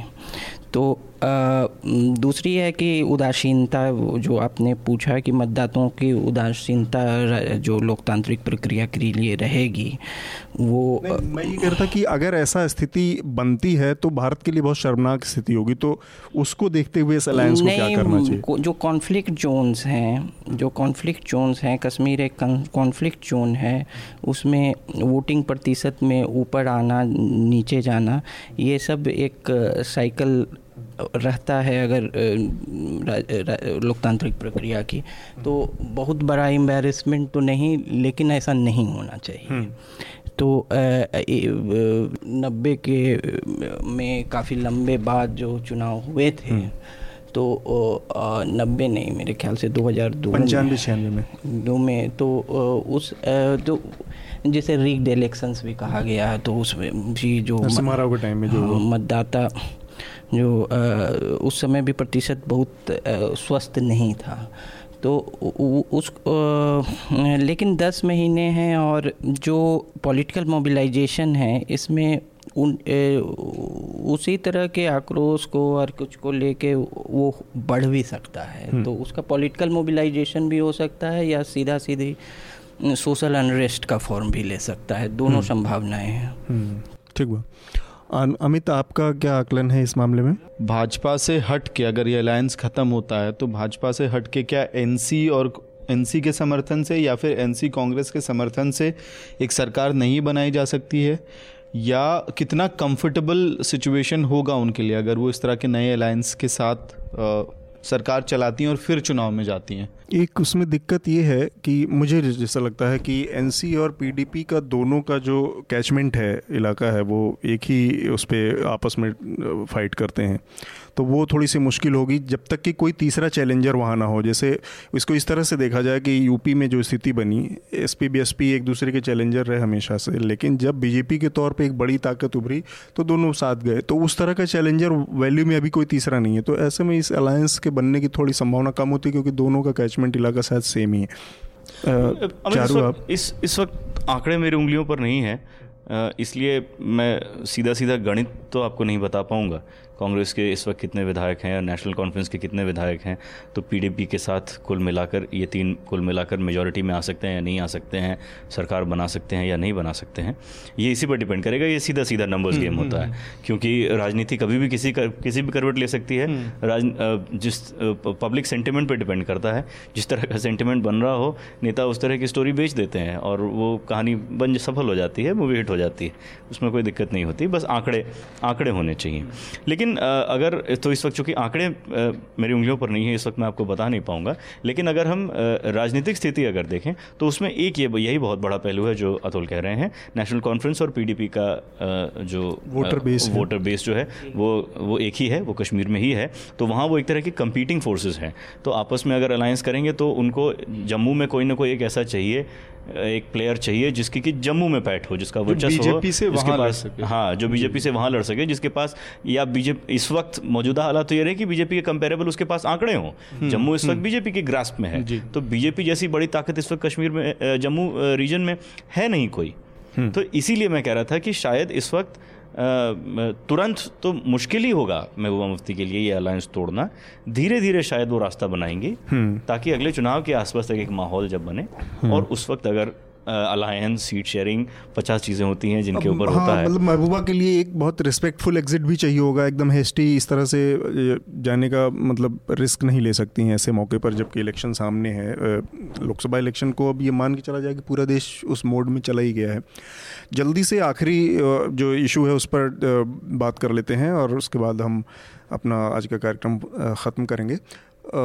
प्रधानमंत्री ने वेस्टमिंस्टर हॉल में जो बातचीत की प्रसून जोशी के साथ, उस पर सोशल मीडिया में काफ़ी सारी बातें आई और ये लोग कि कोई इस तरह का मतलब कुछ लोगों ने उन्हें चारण कहा, कुछ लोगों ने दरबारी कहा, जो भी। और मुझे एक चीज़ समझ में आई बाद में, पहले मुझे भी लगा कि कुछ चीज़ें पूछी जानी चाहिए थी। लेकिन after second thought Prasoon Joshi ने अपने अपना कभी अपेक्षण छुपाया नहीं था मोदी जी से। गीत लिखे। उन्होंने गीत लिखे आ, मैं देश नहीं झुकने दूँगा। और 2013 के आसपास और 14 के कैंपेन में वो सबसे बड़ा गीत बना। और इसके बाद वो सेंसर बोर्ड के मतलब एक सरकारी पद पे बैठे हुए हैं जो कि सरकार की संस्था है तो उसके बाद भी ये उम्मीद किया जाना उनसे। तो उस लिहाज से देखा जाए तो फिर जो जिस तरह से प्रसून जोशी की खिंचाई हुई और लोगों ने विछंटिंग किया, वो थोड़ा ज़्यादा लगा। लेकिन उसका दूसरा पहलू ये है कि प्रधानमंत्री ने अपने विदेश दौरे का पूरा इस्तेमाल एक तरह से इलेक्शनियरिंग और पोजिशनिंग के लिए ही फिर से किया। और वो मतलब एक देश के प्रधानमंत्री के लिए इक्का दुक्का बार ठीक हो सकता है, सही लग सकता है, लेकिन बार बार प्रधानमंत्री का इस तरह के मौक़ों पर जाके और इस तरह का आयोजन करना, ये वो, ये मतलब व्यक्तिगत तौर पे मुझे लगता है कि बहुत ठीक ठाक, ये अच्छी बात नहीं एक स्वस्थ परंपरा नहीं है। आनंद, आपने कैसे क्या पाया उस इंटरव्यू में? या उस पूरे आयोजन में नहीं उसको मैंने देखा नहीं है अच्छा। जो भी देखा है लेकिन फिर भी देखिए एक स्पेस खाली हुआ है कि जो पब्लिक ब्रॉडकास्टर्स हैं तो उनमें अब चूँकि उनका कंजम्पशन कम हुआ है तो जो पहले के दशक थे जैसे राजीव गांधी का समय ले लीजिए इंदिरा गांधी का या उनसे भी पहले नेहरू का तो ऑल इंडिया रेडियो या दूरदर्शन ये सब जो पब्लिक ब्रॉडकास्टिंग थी वो खुद ही राजनीतिक संवाद का एक ज़रिया थी। अब उस उस पे के कई कॉम्पिटिटर्स हैं। तो सोशल मीडिया के युग में जो एक एक तो है कि आप ट्विटर और फेसबुक पे राजनीतिक संवाद कर रहे हैं और दूसरी है कि दूसरा है कि इस तरह के आयोजन से अपनी बात एक बहुत ही अनुकूल माहौल में और एक बहुत इजी गोइंग इंटरव्यू और जैसा मैंने पहले भी यहाँ कहा है कि जो इंटरव्यू फेवर से दिया जाता है वो फेवरेबल इंटरव्यू ही होता है। हाँ। तो ये पीआर एक्सरसाइज हाँ तो तो वो जो है अब चूँकि अटेंशन पे बहुत तरह के क्लेमेंट्स हैं 400 टेलीविज़न चैनल भी हैं ये भी है वो भी है। हम्म। तो और दूरदर्शन और ऑल इंडिया रेडियो की वो पहुँच अब नहीं है। कि राजीव अस्सी में जो दूरदर्शन को हमें देखना है टेलीविज़न राजीव गांधी का कहा जाता था कि उनका उनका हर स्पीच ही शुरू होता था और सभी लोग देखते थे क्योंकि और चॉइस नहीं था हम्म। वो देखना ही है और दूरदर्शन उस समय हम्म। एक पॉलिटिकल मैसेजिंग का एक डिफ़ॉल्ट और मोनोपोली हम्म। थी उसकी तो लोग दो ही हाँ, चीज़ देखते थे या तो राजीव गांधी का भाषण नहीं तो रामायण हाँ, अब लगता है कि उसको स्पेस जो है अब इन्हीं तरह के आयोजन उसको को से उसका स्पेस बढ़ा जा रहा है हम्म। मेरे ख्याल से ये अन्य नेता भी आगे करेंगे हम्म। चारू आपने क्या पाया इस पूरे आयोजन में मुझे मतलब मुझे व्यक्तिगत तौर पर बहुत इस चीज़ से वो है कि प्रधानमंत्री को इस तरह विदेशों में जाके और लोकल स्थानीय मुद्दों को इस तरह से बार एक बार मैंने वही कहा कि आपने अमेरिका में, यूएस में गए, तब किया, फिर ये वो, लेकिन बार बार आप तीसरी बार गए और तीस बार, तीसरी बार ब्रिटेन गए तो तीसरी बार भी इसी तरह के आयोजन। ये थोड़ा सा प्रधानमंत्री को इन सब चीज़ों से बचना चाहिए, थोड़ा उनके पूरे गंभीरता को भी वो ख़त्म करता है। हाँ अतुल, मुझे थोड़ा अचंभा हुआ ये ये आयोजन देख के, क्योंकि ये हम प्रधानमंत्री नरेंद्र मोदी के कार्यकाल के पहले साल से देखते आए हैं हम्म। इस तरह के आयोजन उन्होंने दुनिया भर में किए पहले साल से करना शुरू कर दिया हाँ। था तो उस वक्त समझ में आता था कि एक डायस्पोरा से एक कनेक्ट है और एक कोशिश है कि पूरी दुनिया में घूम घूम के बीजेपी का डंका बजाया जाए हम्म। जो कि जायज़ था उस वक्त हम्म। क्योंकि बीजेपी जिस तरह की अनप्रेसिडेंटेड मैंडेट के साथ लोकसभा में आई थी उस वक्त शायद ये जायज़ था कि पूरी दुनिया में घूम के डंका बजाया जाए कि देखिए भाई आखिरकार दो लोगों ने जिस पार्टी को शुरू किया था और जो दो सीटों से शुरू हुई थी आज देखिए इतने कम समय में कहाँ पहुँच गई है सबसे बड़ी मेजोरिटी के साथ आ गई है। ये अब जब कार्यकाल ख़त्म हो रहा है तो इस वक्त ये करने के पीछे क्या मंशा हो सकती है मेरे बहुत क्लियरली समझ में नहीं आया। हम्म। क्योंकि हम्म। इन चार साल में हम्म। जो एनडीए सरकार की जो असफलताएँ हैं उनकी सूची बहुत लंबी हो गई है। आर्थिक मोर्चे पे कोई सफलता नहीं है इनकी। रोज़गार के मोर्चे पे कोई सफलता नहीं है इनकी। जो कितनी सारी चीज़ें जिनके पे बहुत वायदा था हम्म। कई वायदे इन्होंने किए थे आने से पहले हम्म। किसानों की समस्याएँ हो काला धन हो हम्म। किसी भी मोर्चे पर कोई ख़ास इनकी सफलता है नहीं जिसको लेकर कि ये वोटर्स और उसके साथ साथ एक इंटरनेशनल सीन पर जा सकें लोगों के साथ दूसरी सरकारों के साथ रबता बना सकें। किस उपलब्धि को लेकर ये अपने कार्यकाल के अंत में जा रहे हैं? वहाँ भी तो एक असेसमेंट होगा ही इनके चार साल के। तो वहाँ कैसे वहाँ के नेता इनके बारे में इस वक्त क्या सोच रहे होंगे इस तरह के आयोजन योजनाओं के बारे में। मुझे थोड़ा सा चंबा लगा फिर मुझे लगा कि हो सकता है ये एक्सरसाइज इन फंड रेजिंग हो सकती है कि डायस्पोरा से कनेक्ट अभी भी मेंटेन रखो ताकि वो जो है वो पैसे भेजती हम्म। रहेगी और चुनाव लड़ने में आगे काम आएगा। ठीक है ये वजह भी हो सकती है। अमित आपने क्या आकलन किया इसका पूरा आयोजन देख के? एक तो मुझे इस बात से थोड़ा अजीब लगा कि बीजेपी का डंका बजाने प्रधानमंत्री गए थे तो शायद भारत सरकार का या भारत का डंका बजना चाहिए था। तो नंबर का बन रहा था। हाँ अब नहीं किसका बना वो मुझे पता नहीं लेकिन भारत सरकार का बनना चाहिए इशारों में आप क्या कहना चाह रहे हैं? तो एक अच्छा दूसरा की तो भारत सरकार तो है नहीं नहीं ये तो मोदी सरकार है। तो जो जो मुझे लगा कि एक तो सिर्फ़ नरेंद्र मोदी को नहीं, पहले भी जो प्रधानमंत्री थे, उनको भी इस तरह के आयोजन करते रहने चाहिए उनको करना चाहिए था। और आगे जो प्रधानमंत्री हों, उनको भी करना चाहिए। मुझे ये मेरी व्यक्तिगत राय है। क्योंकि एक कहीं ना कहीं उससे इमेज बिल्डिंग तो होती है। दूसरे जो लोग विदेशों में रहे, जो जो इंडियन डायस्फरा के लोग हैं, उनके अंदर भी कॉन्फिडेंस बिल्डिंग का एक एक्सरसाइज है ये। नंबर एक. नंबर दो कि प्रसून जोशी के साथ का जो पूरा क्रिटिसिज्म है हम्म। और जो फेवर में इंटरव्यू आनंद सर ने जो कहा कि जो इंटरव्यू फेवर के तौर पे दिए जाते हैं हम्म। शब्द एग्जैक्टली exactly क्या यूज़ किया था मुझे ध्यान नहीं फेवरेबल इंटरव्यू फेवरेबल इंटरव्यूज़ होते हैं प्रसून जोशी का इंटरव्यू कम से कम बाकी तमाम इंटरव्यू को आप देख लीजिए जो पत्रकारों ने लिए हैं उससे बिल्कुल अलग है और उससे बेहतर है मैं कहूँगा। कम से कम हाँ। थोड़ा क्या मुझे बहुत बेहतर है। कॉन्फिडेंस के लिहाज से बॉडी लैंग्वेज के लिहाज से। अब एक वो एक जर्नलिस्ट नहीं है तो उनसे जर्नलिस्टिक सवाल आप, हाँ, पे। आप एक्सपेक्ट कर ही नहीं सकते हैं। हम्म। तो कम से कम कॉन्फिडेंटली तो बात कर रहे थे। ऐसा लग रहा था कि हम्म। दो लोग बराबर के लोगों के बीच में बराबर नहीं कम से कम दो लोग आराम से बात कर रहे हैं। ऐसा नहीं लग रहा था कि एक प्रिंसिपल हम्म। बैठा और एक बच्चा सवाल पूछ रहा है कंटेंट की बात की अमित ने तो कंटेंट पे भी थोड़ी सी अगर बात की जाए कि कंटेंट में एक तो ये था कि जब आप ज़्यादा बोलते हैं बार बार बोलते हैं तो बहुत सारी चीज़ें आपकी रिपीट होती हैं। तो मैंने देखा कि जब दिल्ली आगमन हुआ था मोदी जी का तो पहला जो एलएसआर में इनका आयोजन हुआ था, जहाँ पर उन्होंने स्टूडेंट्स के बीच में अपनी बात रखी थी। एलएसआर में नहीं एसआरसीसी में जब, प्रधानमंत्री बनने से पहले बनने से पहले एसआरसीसी उस आयोजन में आपने ध्यान दिया तो उन्होंने बहुत बड़ी महत्वपूर्ण बात कही थी जो कि लोगों ने उसको बहुत सोशल मीडिया पर चर्चा हुई कि मैं इस गिलास को दूसरे तरीके से देखता हूँ कि ये आधा पानी से भरा है आधा हवा से भरा है। वही सारी बातें उस बातचीत में भी फिर से रिपीट हो रही थी। तो आप ज़्यादा बार बार बोलते हैं तो वही चीज़ें आपके पास कहने के लिए कोई नई बात नहीं रहती। तो उससे भी लोगों को बोरी क्लेम्स को लेके भी इन आयोजनों में दिक्कत ही हो जाती है हाँ। अमित की प्रधानमंत्री मोदी का खास कर ये स्टाइल रहा है। आप अंतर्राष्ट्रीय मंच पर जा रहे हैं। यहाँ मैं आपसे इत्तेफाक रखता हूँ कि प्रधानमंत्री किसी भी देश का प्रधानमंत्री अंतर्राष्ट्रीय मंच पर जाए और वहाँ जाकर अपने देश का डंका बजाए। हाँ। अच्छी बात है इसमें कोई दिक्कत नहीं है।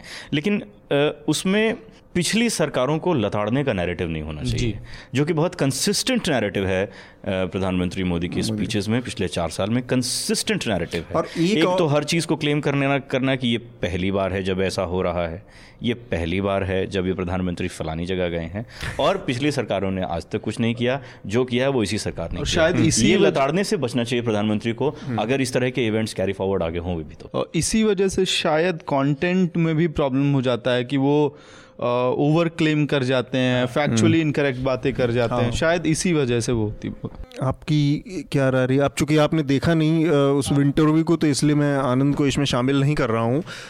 लेकिन एक और छोटी सी चीज़ थी जो कि बहुत आ, ऐसा लगा कि जो चौक चौराहों वाली जो चर्चा होती है उस तरह की चर्चा हो गई। कन्वर्सेशन और कॉन्फिडेंस वाली जो बात थी वो दोनों के बीच में जो जो कैमराडरी थी वो अच्छी बात थी वो ठीक ठाक था। लेकिन प्रधानमंत्री जब सर्जिकल स्ट्राइक को लेके बात कर रहे थे, वो इतना महत्वपूर्ण मसला है कि आपकी ज़ुबान के फिसलन से दो देशों के बीच में स्थितियाँ किसी भी हद तक जा सकती हैं। आप ऐसे नहीं बात कर रहे और प्रधानमंत्री वहाँ बैठ के किस तरह से बात कर रहे हैं? कि हमने फ़ोन लगाया उनसे, एक घंटे तक वो फ़ोन पे नहीं है और उनको डर के मारे, उनकी हिम्मत नहीं पड़ रही थी। आप एक तो इंटरप्रेट कर रहे हैं, दूसरे इतनी, देश का प्रधानमंत्री इतने महत्वपूर्ण विषय पर बायोलिटरल इशूज़ पे दो देशों के, दो सॉवरिन कंट्रीज़ के बीच की बात को इतने हल्के तरीके से वहाँ डिस्कस कर रहा है कि मान लो, अब इसका इंटरप्रिटेशन तो एक हज़ार हो सकता है। हम मानते हैं कि प्रधानमंत्री सही कह रहे होंगे कि डर के मारे एक घंटे तक पाकिस्तानी फ़ोन पे नहीं आए। पर उसका एक मतलब ये भी हो सकता था कि वो कह रहा था कि इससे हमें बात ही नहीं करनी है। तो इंटरप्रिटेशन का क्या है? इस आदमी से हमें बात ही नहीं करनी है। चलो अच्छा दस बार फ़ोन कर चुका है उठा लो इसका फ़ोन अब आप उसको कहें कि वो डर गए। सवाल ये कि प्रधानमंत्री के पद पे बैठा आदमी इतने हल्के फुल्के तरीके से सर्जिकल स्ट्राइक के बारे में बता रहा है कि वो आपके लिए अचीवमेंट है, लेकिन उसकी इतनी बारीक उसमें मैंने कि रात में मैंने कहा कि जाओ और वो क्या जवान थे कि गए और वो हमारे दस मिनट पहले वापस आ गए और उन्होंने कहा कि इतनी तुम्हारी लाशें पड़ी हैं, मैंने वहाँ बोल दिया। कि उस समय रहते उठवा लो। जो पूरी बातचीत की शैली जो पूरा ग्रेस होना चाहिए जो पूरा पद के का मतलब वो होना चाहिए वो सब पूरे उसमें से नदारत था। इसलिए मैंने कहा कि कंटेंट पर भी अगर बात की जाए तो जो थोड़ा सा आपत्तिजनक था। इसमें अगर आप लोगों की कोई वो राय हो तो मैं सुनना चाहूँगा। ठीक है एक बस इनपुट है कि हो सकता है ये दौर ही ऐसा है कि दुनिया भर में जो अलग अलग तरह के प्रधानमंत्री राष्ट्रपति आ रहे हैं। पोस्ट ट्रूथ हम्म। तो नहीं ट्रंप का ही देखा जाए जो पूरे जो टॉप लीडरशिप दुनिया की है वो कहता है कि मेरे पास तेरे से बड़ा वाला बटन है और ये काम भी करता है। तो हम लोग इस पर चर्चा कर चुके हैं हाँ। मतलब मोदी वाले जी वाले पे तो अभी चर्चा नहीं की कि जो प्रौद्योगिकी ऐसी है खासकर इंफॉर्मेशन टेक्नोलॉजी के एज में एक राजनीतिक संवाद एक में ये बदलाव आया है कि वो हमारे और आपके जैसा बोलना चाहते हैं जो हम लोग आदमी की हम लोग अनौपचारिक ढंग से बात करते हैं। वो ओ, मतलब जैसे फ़िल्म स्टार्स भी जो हैं तो स्टार्स अब पहले जैसे नहीं रहे कि दिलीप साहब।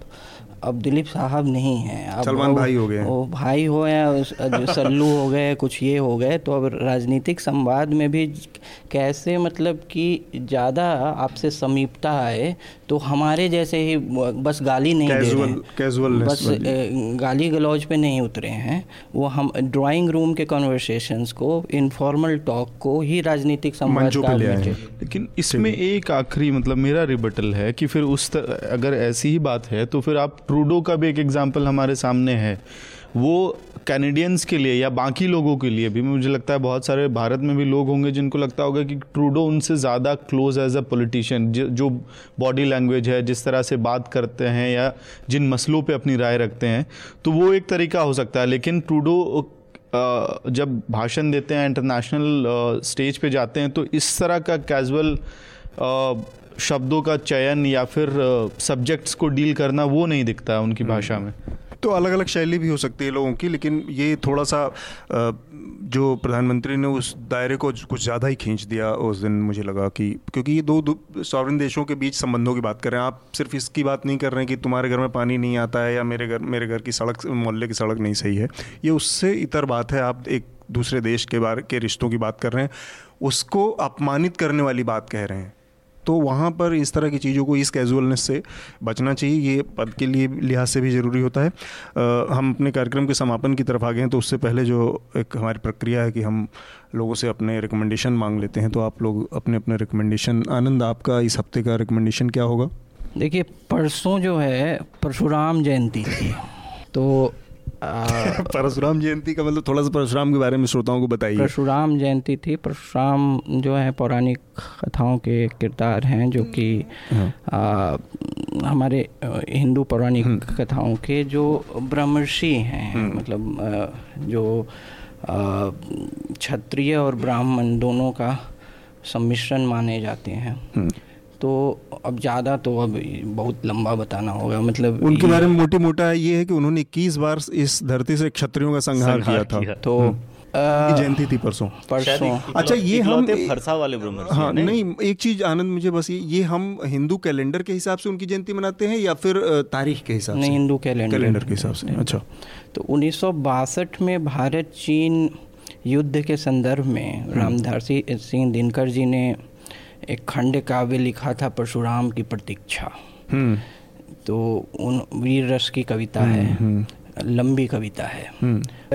कठुआ के बाद जो है उसके आक्रोश में जो मतलब एक माहौल बना जिस जो उसमें कई सोशल मीडिया पे हिंदू देवी देवताओं को, को, को पर आपत्तिजनक तस्वीरें बनी लोगों ने शेयर भी किया। उस संदर्भ में भी मैं तो लोगों को लगेगा कि भाई ये परशुराम की प्रतीक्षा बोल रहा है कि और यहाँ लोग तो उसमें वो जिस तरह के छवि बनाकर और जिस तरह के सोशल मीडिया पे चीज़ें आई वो गलत थी। वो गलत थी और उसका मीडिया संस्थानों को भी उसकी भर्सना करनी, करनी चाहिए आलोचना करनी चाहिए। हम्म, खैर वो यहाँ नहीं है। मैं ये कह रहा हूँ कि परशुराम की प्रतीक्षा दिनकर जी की बहुत अच्छी कविता है लंबी कविता है। उसे पढ़े खंड काव्य है दो हम्म। खंडों में है। अच्छा। दूसरी दू, दूसरा है कि मेरा कि ये जो त्रिपुरा में विप्लव देव जी ने भारत में प्राचीन भारत में इंटरनेट खोज लिया था। हाँ। तो आ, दो चीज़ें हैं कि जो महाभारत जो है पहली बात तो ये कि आप उनसे सहमति रखते हैं कि नहीं? आप उम्मीद करते हैं ये भी। ये भी मेरे लिए एक बड़ा सम्मान है। तो आ, पहली बात कि वो धार्मिक आस्था की चीज़ है। तो वो हिस्टोरिकल आर्गूमेंट में आ ही नहीं सकता है। वो पौराणिक कथाओं की चीज़ है। तो तो उन उनकी कल्पना जो है वो कल्पना के आधार पर कुछ बोल रहे हैं या हिस्टोरिक लेकिन उन्होंने उसे हिस्टोरिकल आर्गूमेंट की तरह रख दिया। ये आपत्तिजनक बात है। हम्म। आपत्ति इसमें है कि उसने उन्हें हिस्टोरिकल आर्गूमेंट और इसलिए ज़्यादा आपत्ति है तो क्योंकि तो क्योंकि उससे जुड़ा पढ़ना क्या चाहिए? हाँ मैं बता रहा हूँ कि प्राचीन भारत की प्राचीन भारत में जो वैज्ञानिक उपलब्धियाँ कम नहीं थी जो उन्हों उनको फिक्सन इन्वेंट करना पड़े। तो आ, मैं दो चीज़ें बता रहा हूँ। इसमें और पिछले साल तो ऑक्सफोर्ड यूनिवर्सिटी ने एक लंबे रिसर्च के बाद गार्डियन में आप पढ़ सकते हैं। शून्य जो है भारत से ही आया था। इसकी पुष्टि की है पिछले बार ऑक्सफोर्ड यूनिवर्सिटी ने। ये तो खैर खैर हाँ। खैर दूसरी मैं बता रहा हूँ। दो है मैं आपको कहूँगा एल बसम की एल बशम ऑस्ट्रेलियन हिस्टोरियन हैं। और काफ़ी प्रतिष्ठित हिस्टोरियन हैं क्लासिक माना जाता है। उन्होंने उन्नीस सौ बावन में किताब लिखी थी the wonder that was India जो कि भारत के तमाम यूनिवर्सिटियों में आप जिसमें आपके जेएनयू भी शामिल हैं तो किसके आपके जो इस जो मेरे ने मतलब कहना है कि जब आप मुझसे उम्मीद ही कर रहे थे कि मैं उसमें बिलीव करता हूँ तो इसीलिए मैंने कहा आपके जो जीनियो तो उसमें वो आपको मुख्यमंत्री के समकक्ष रख रहे थे तो उसको उस उसकी सूची में उस वहाँ भी ये हम्म। है एल बेसम मतलब क्लास आपके आपके जो ये था, थापर और इरफान हबीब ये वो भी उनको बड़ी प्रतिष्ठा से देखते हैं। तो एल बशम की किताब है, the wonder that was India. उसका अपेंडिक्स पढ़िए करीब सौ डेढ़ सौ पेजों का है। उसमें भारत के प्राचीन भारत में भारत के साइंस की ही चर्चा है। पहले सिविल सेवा देने वाले इतिहास से जो सिविल सेवा देते थे सिर्फ़ वो सौ पेज पढ़ के हिस्ट्री का जो कल्चरल हिस्ट्री है सांस्कृतिक हिस्ट्री का क्वेश्चन अटेम्प्ट कर लेते थे। वो इतनी इतनी ऑथोरिटेटिव किताब मानी जाती है उस हम्म, विषय हम्म। पर। दूसरी है डी चट्टोपाध्याय जो कि एक मार्क्सिस्ट हिस्टोरियन है। हम्म। तो मार्क्सिस्ट हिस्टोरियन हैं देवी प्रसाद चट्टोपाध्याय उनकी 2013 में किताब है science and philosophy in ancient India. तो वो भी आप पढ़ सकते हैं। तो मेरे हम्म। कहने का मतलब कि प्राचीन भारत में विज्ञान की उपलब्धियाँ कम नहीं थी कि मुख्यमंत्री को एक फिक्सन इन्वेंट फिक्शन या फिर माइथोलॉजी हाँ, में जाना पड़े या आस्था हाँ, आस्था की चीज़ों में हस्तक्षेप करना पड़े। ठीक बात है चारू आपका क्या है रिकमेंडेशन अतुल मैंने एक फ़िल्म देखी हाल ही में हाँ। और यूट्यूब पर देखी। नई फ़िल्म नहीं है पुरानी फ़िल्म है। मैं इसे हाँ। अपना दुर्भाग्य समझता हूँ कि मैं आज तक देख नहीं पाया था। हाँ। तारीफ़ ज़माने से सुनता आ रहा था इसलिए थोड़ा वक्त चुरा के मैंने इसको यूट्यूब पे देखी। ये है ऋषिकेश मुखर्जी की उन्नीस सौ उनहत्तर की फ़िल्म सत्यकाम। सत्यकाम। इसको धर्मेंद्र के कहते हैं कि उनके करियर के सबसे बढ़िया अभिनय किया है जिन फ़िल्मों में उनमें से इसको कहा जाता है। ऋषिकेश मुखर्जी की मेरे ख्याल से ये कम चर्चित फ़िल्मों में से है। हम्म। उनको ज़्यादा कॉमेडी और फैमिली टाइप की फ़िल्मों के लिए याद किया जाता है। हम्म, हम्म। सत्यकाम में जिसमें एक आदमी के जीवन के संघर्ष की ट्रेजेडी को दिखाया गया है इसकी शायद चर्चा कम होती है ऋषिकेश मुखर्जी के लिए।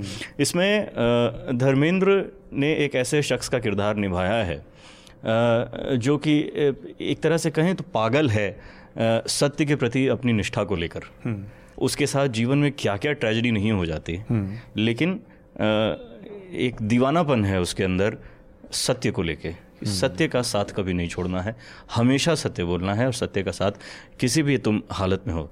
कई नौकरियाँ उसकी जाती हैं उसके जीवन में उथल पुथल हो जाता है उसके दादाजी उसको डिसोन कर देते हैं।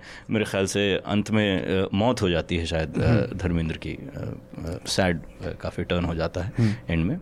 लेकिन सत्य के प्रति जो अपनी निष्ठा है धर्मेंद्र इसको नहीं छोड़ता है। हम्म। सुनने वालों को प्रीची लगेगा हम्म। ये प्लॉट हम्म। लेकिन फिर भी मैं अपील करूँगा इसको देखें क्योंकि इस फ़िल्म का क्राफ्ट बहुत ज़बरदस्त है। जिस तरह से इस प्रीची प्लॉट को भी ऋषिकेश मुखर्जी ने अप्रोच किया है इस फ़िल्म में आप कभी भी इंटरेस्ट किसी भी पॉइंट पे आपका ड्रॉप नहीं होता है। और ये इसलिए भी ज़रूरी है क्योंकि ये पोस्ट ट्रूथ का ज़माना है जिसके बारे में हम बात कर रहे हैं। पिछले चार सालों में हिंदुस्तान की पाँच सालों में 2013 से शुरू होता है। पाँच सालों में हिंदुस्तान की राजनीति भी पोस्ट ट्रूथ से बदल गई है। अमेरिका की राज, राजनीति भी पोस्ट ट्रूथ से बदल गई है।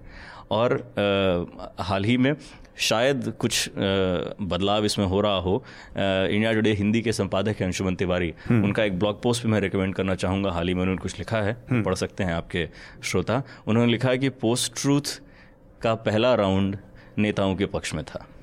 अब शायद बाजी पलट रही है। अब पोस्ट ट्रूथ का एक कहें तो कोहरा धीरे धीरे छट रहा है और अब जो है पोस्ट ट्रूथ के आगे आम लोगों को नज़र आ रहा है। तो इस संदर्भ में आपके श्रोता सत्यकाम मूवी ज़रूर देखें और अंशुमन तिवारी का ये ब्लॉग को ज़रूर पढ़ें। ठीक है अमित आपका क्या रिकमेंडेशन है? दो रिकमेंडेशन है। एक हालाँकि मैं दूस अपने दूसरे पॉडकास्ट में रिकमेंड कर चुका हूँ लेकिन हम्म। हिंदी के श्रोताओं के लिए। वाइल्ड वाइल्ड कंट्री जो नेटफ्लिक्स में एक डॉक्यूमेंट्री सीरीज़ है वो हम्म। और इसके अलावा वाइस इंडिया पिछले हफ़्ते लॉन्च हुई थी। हम्म।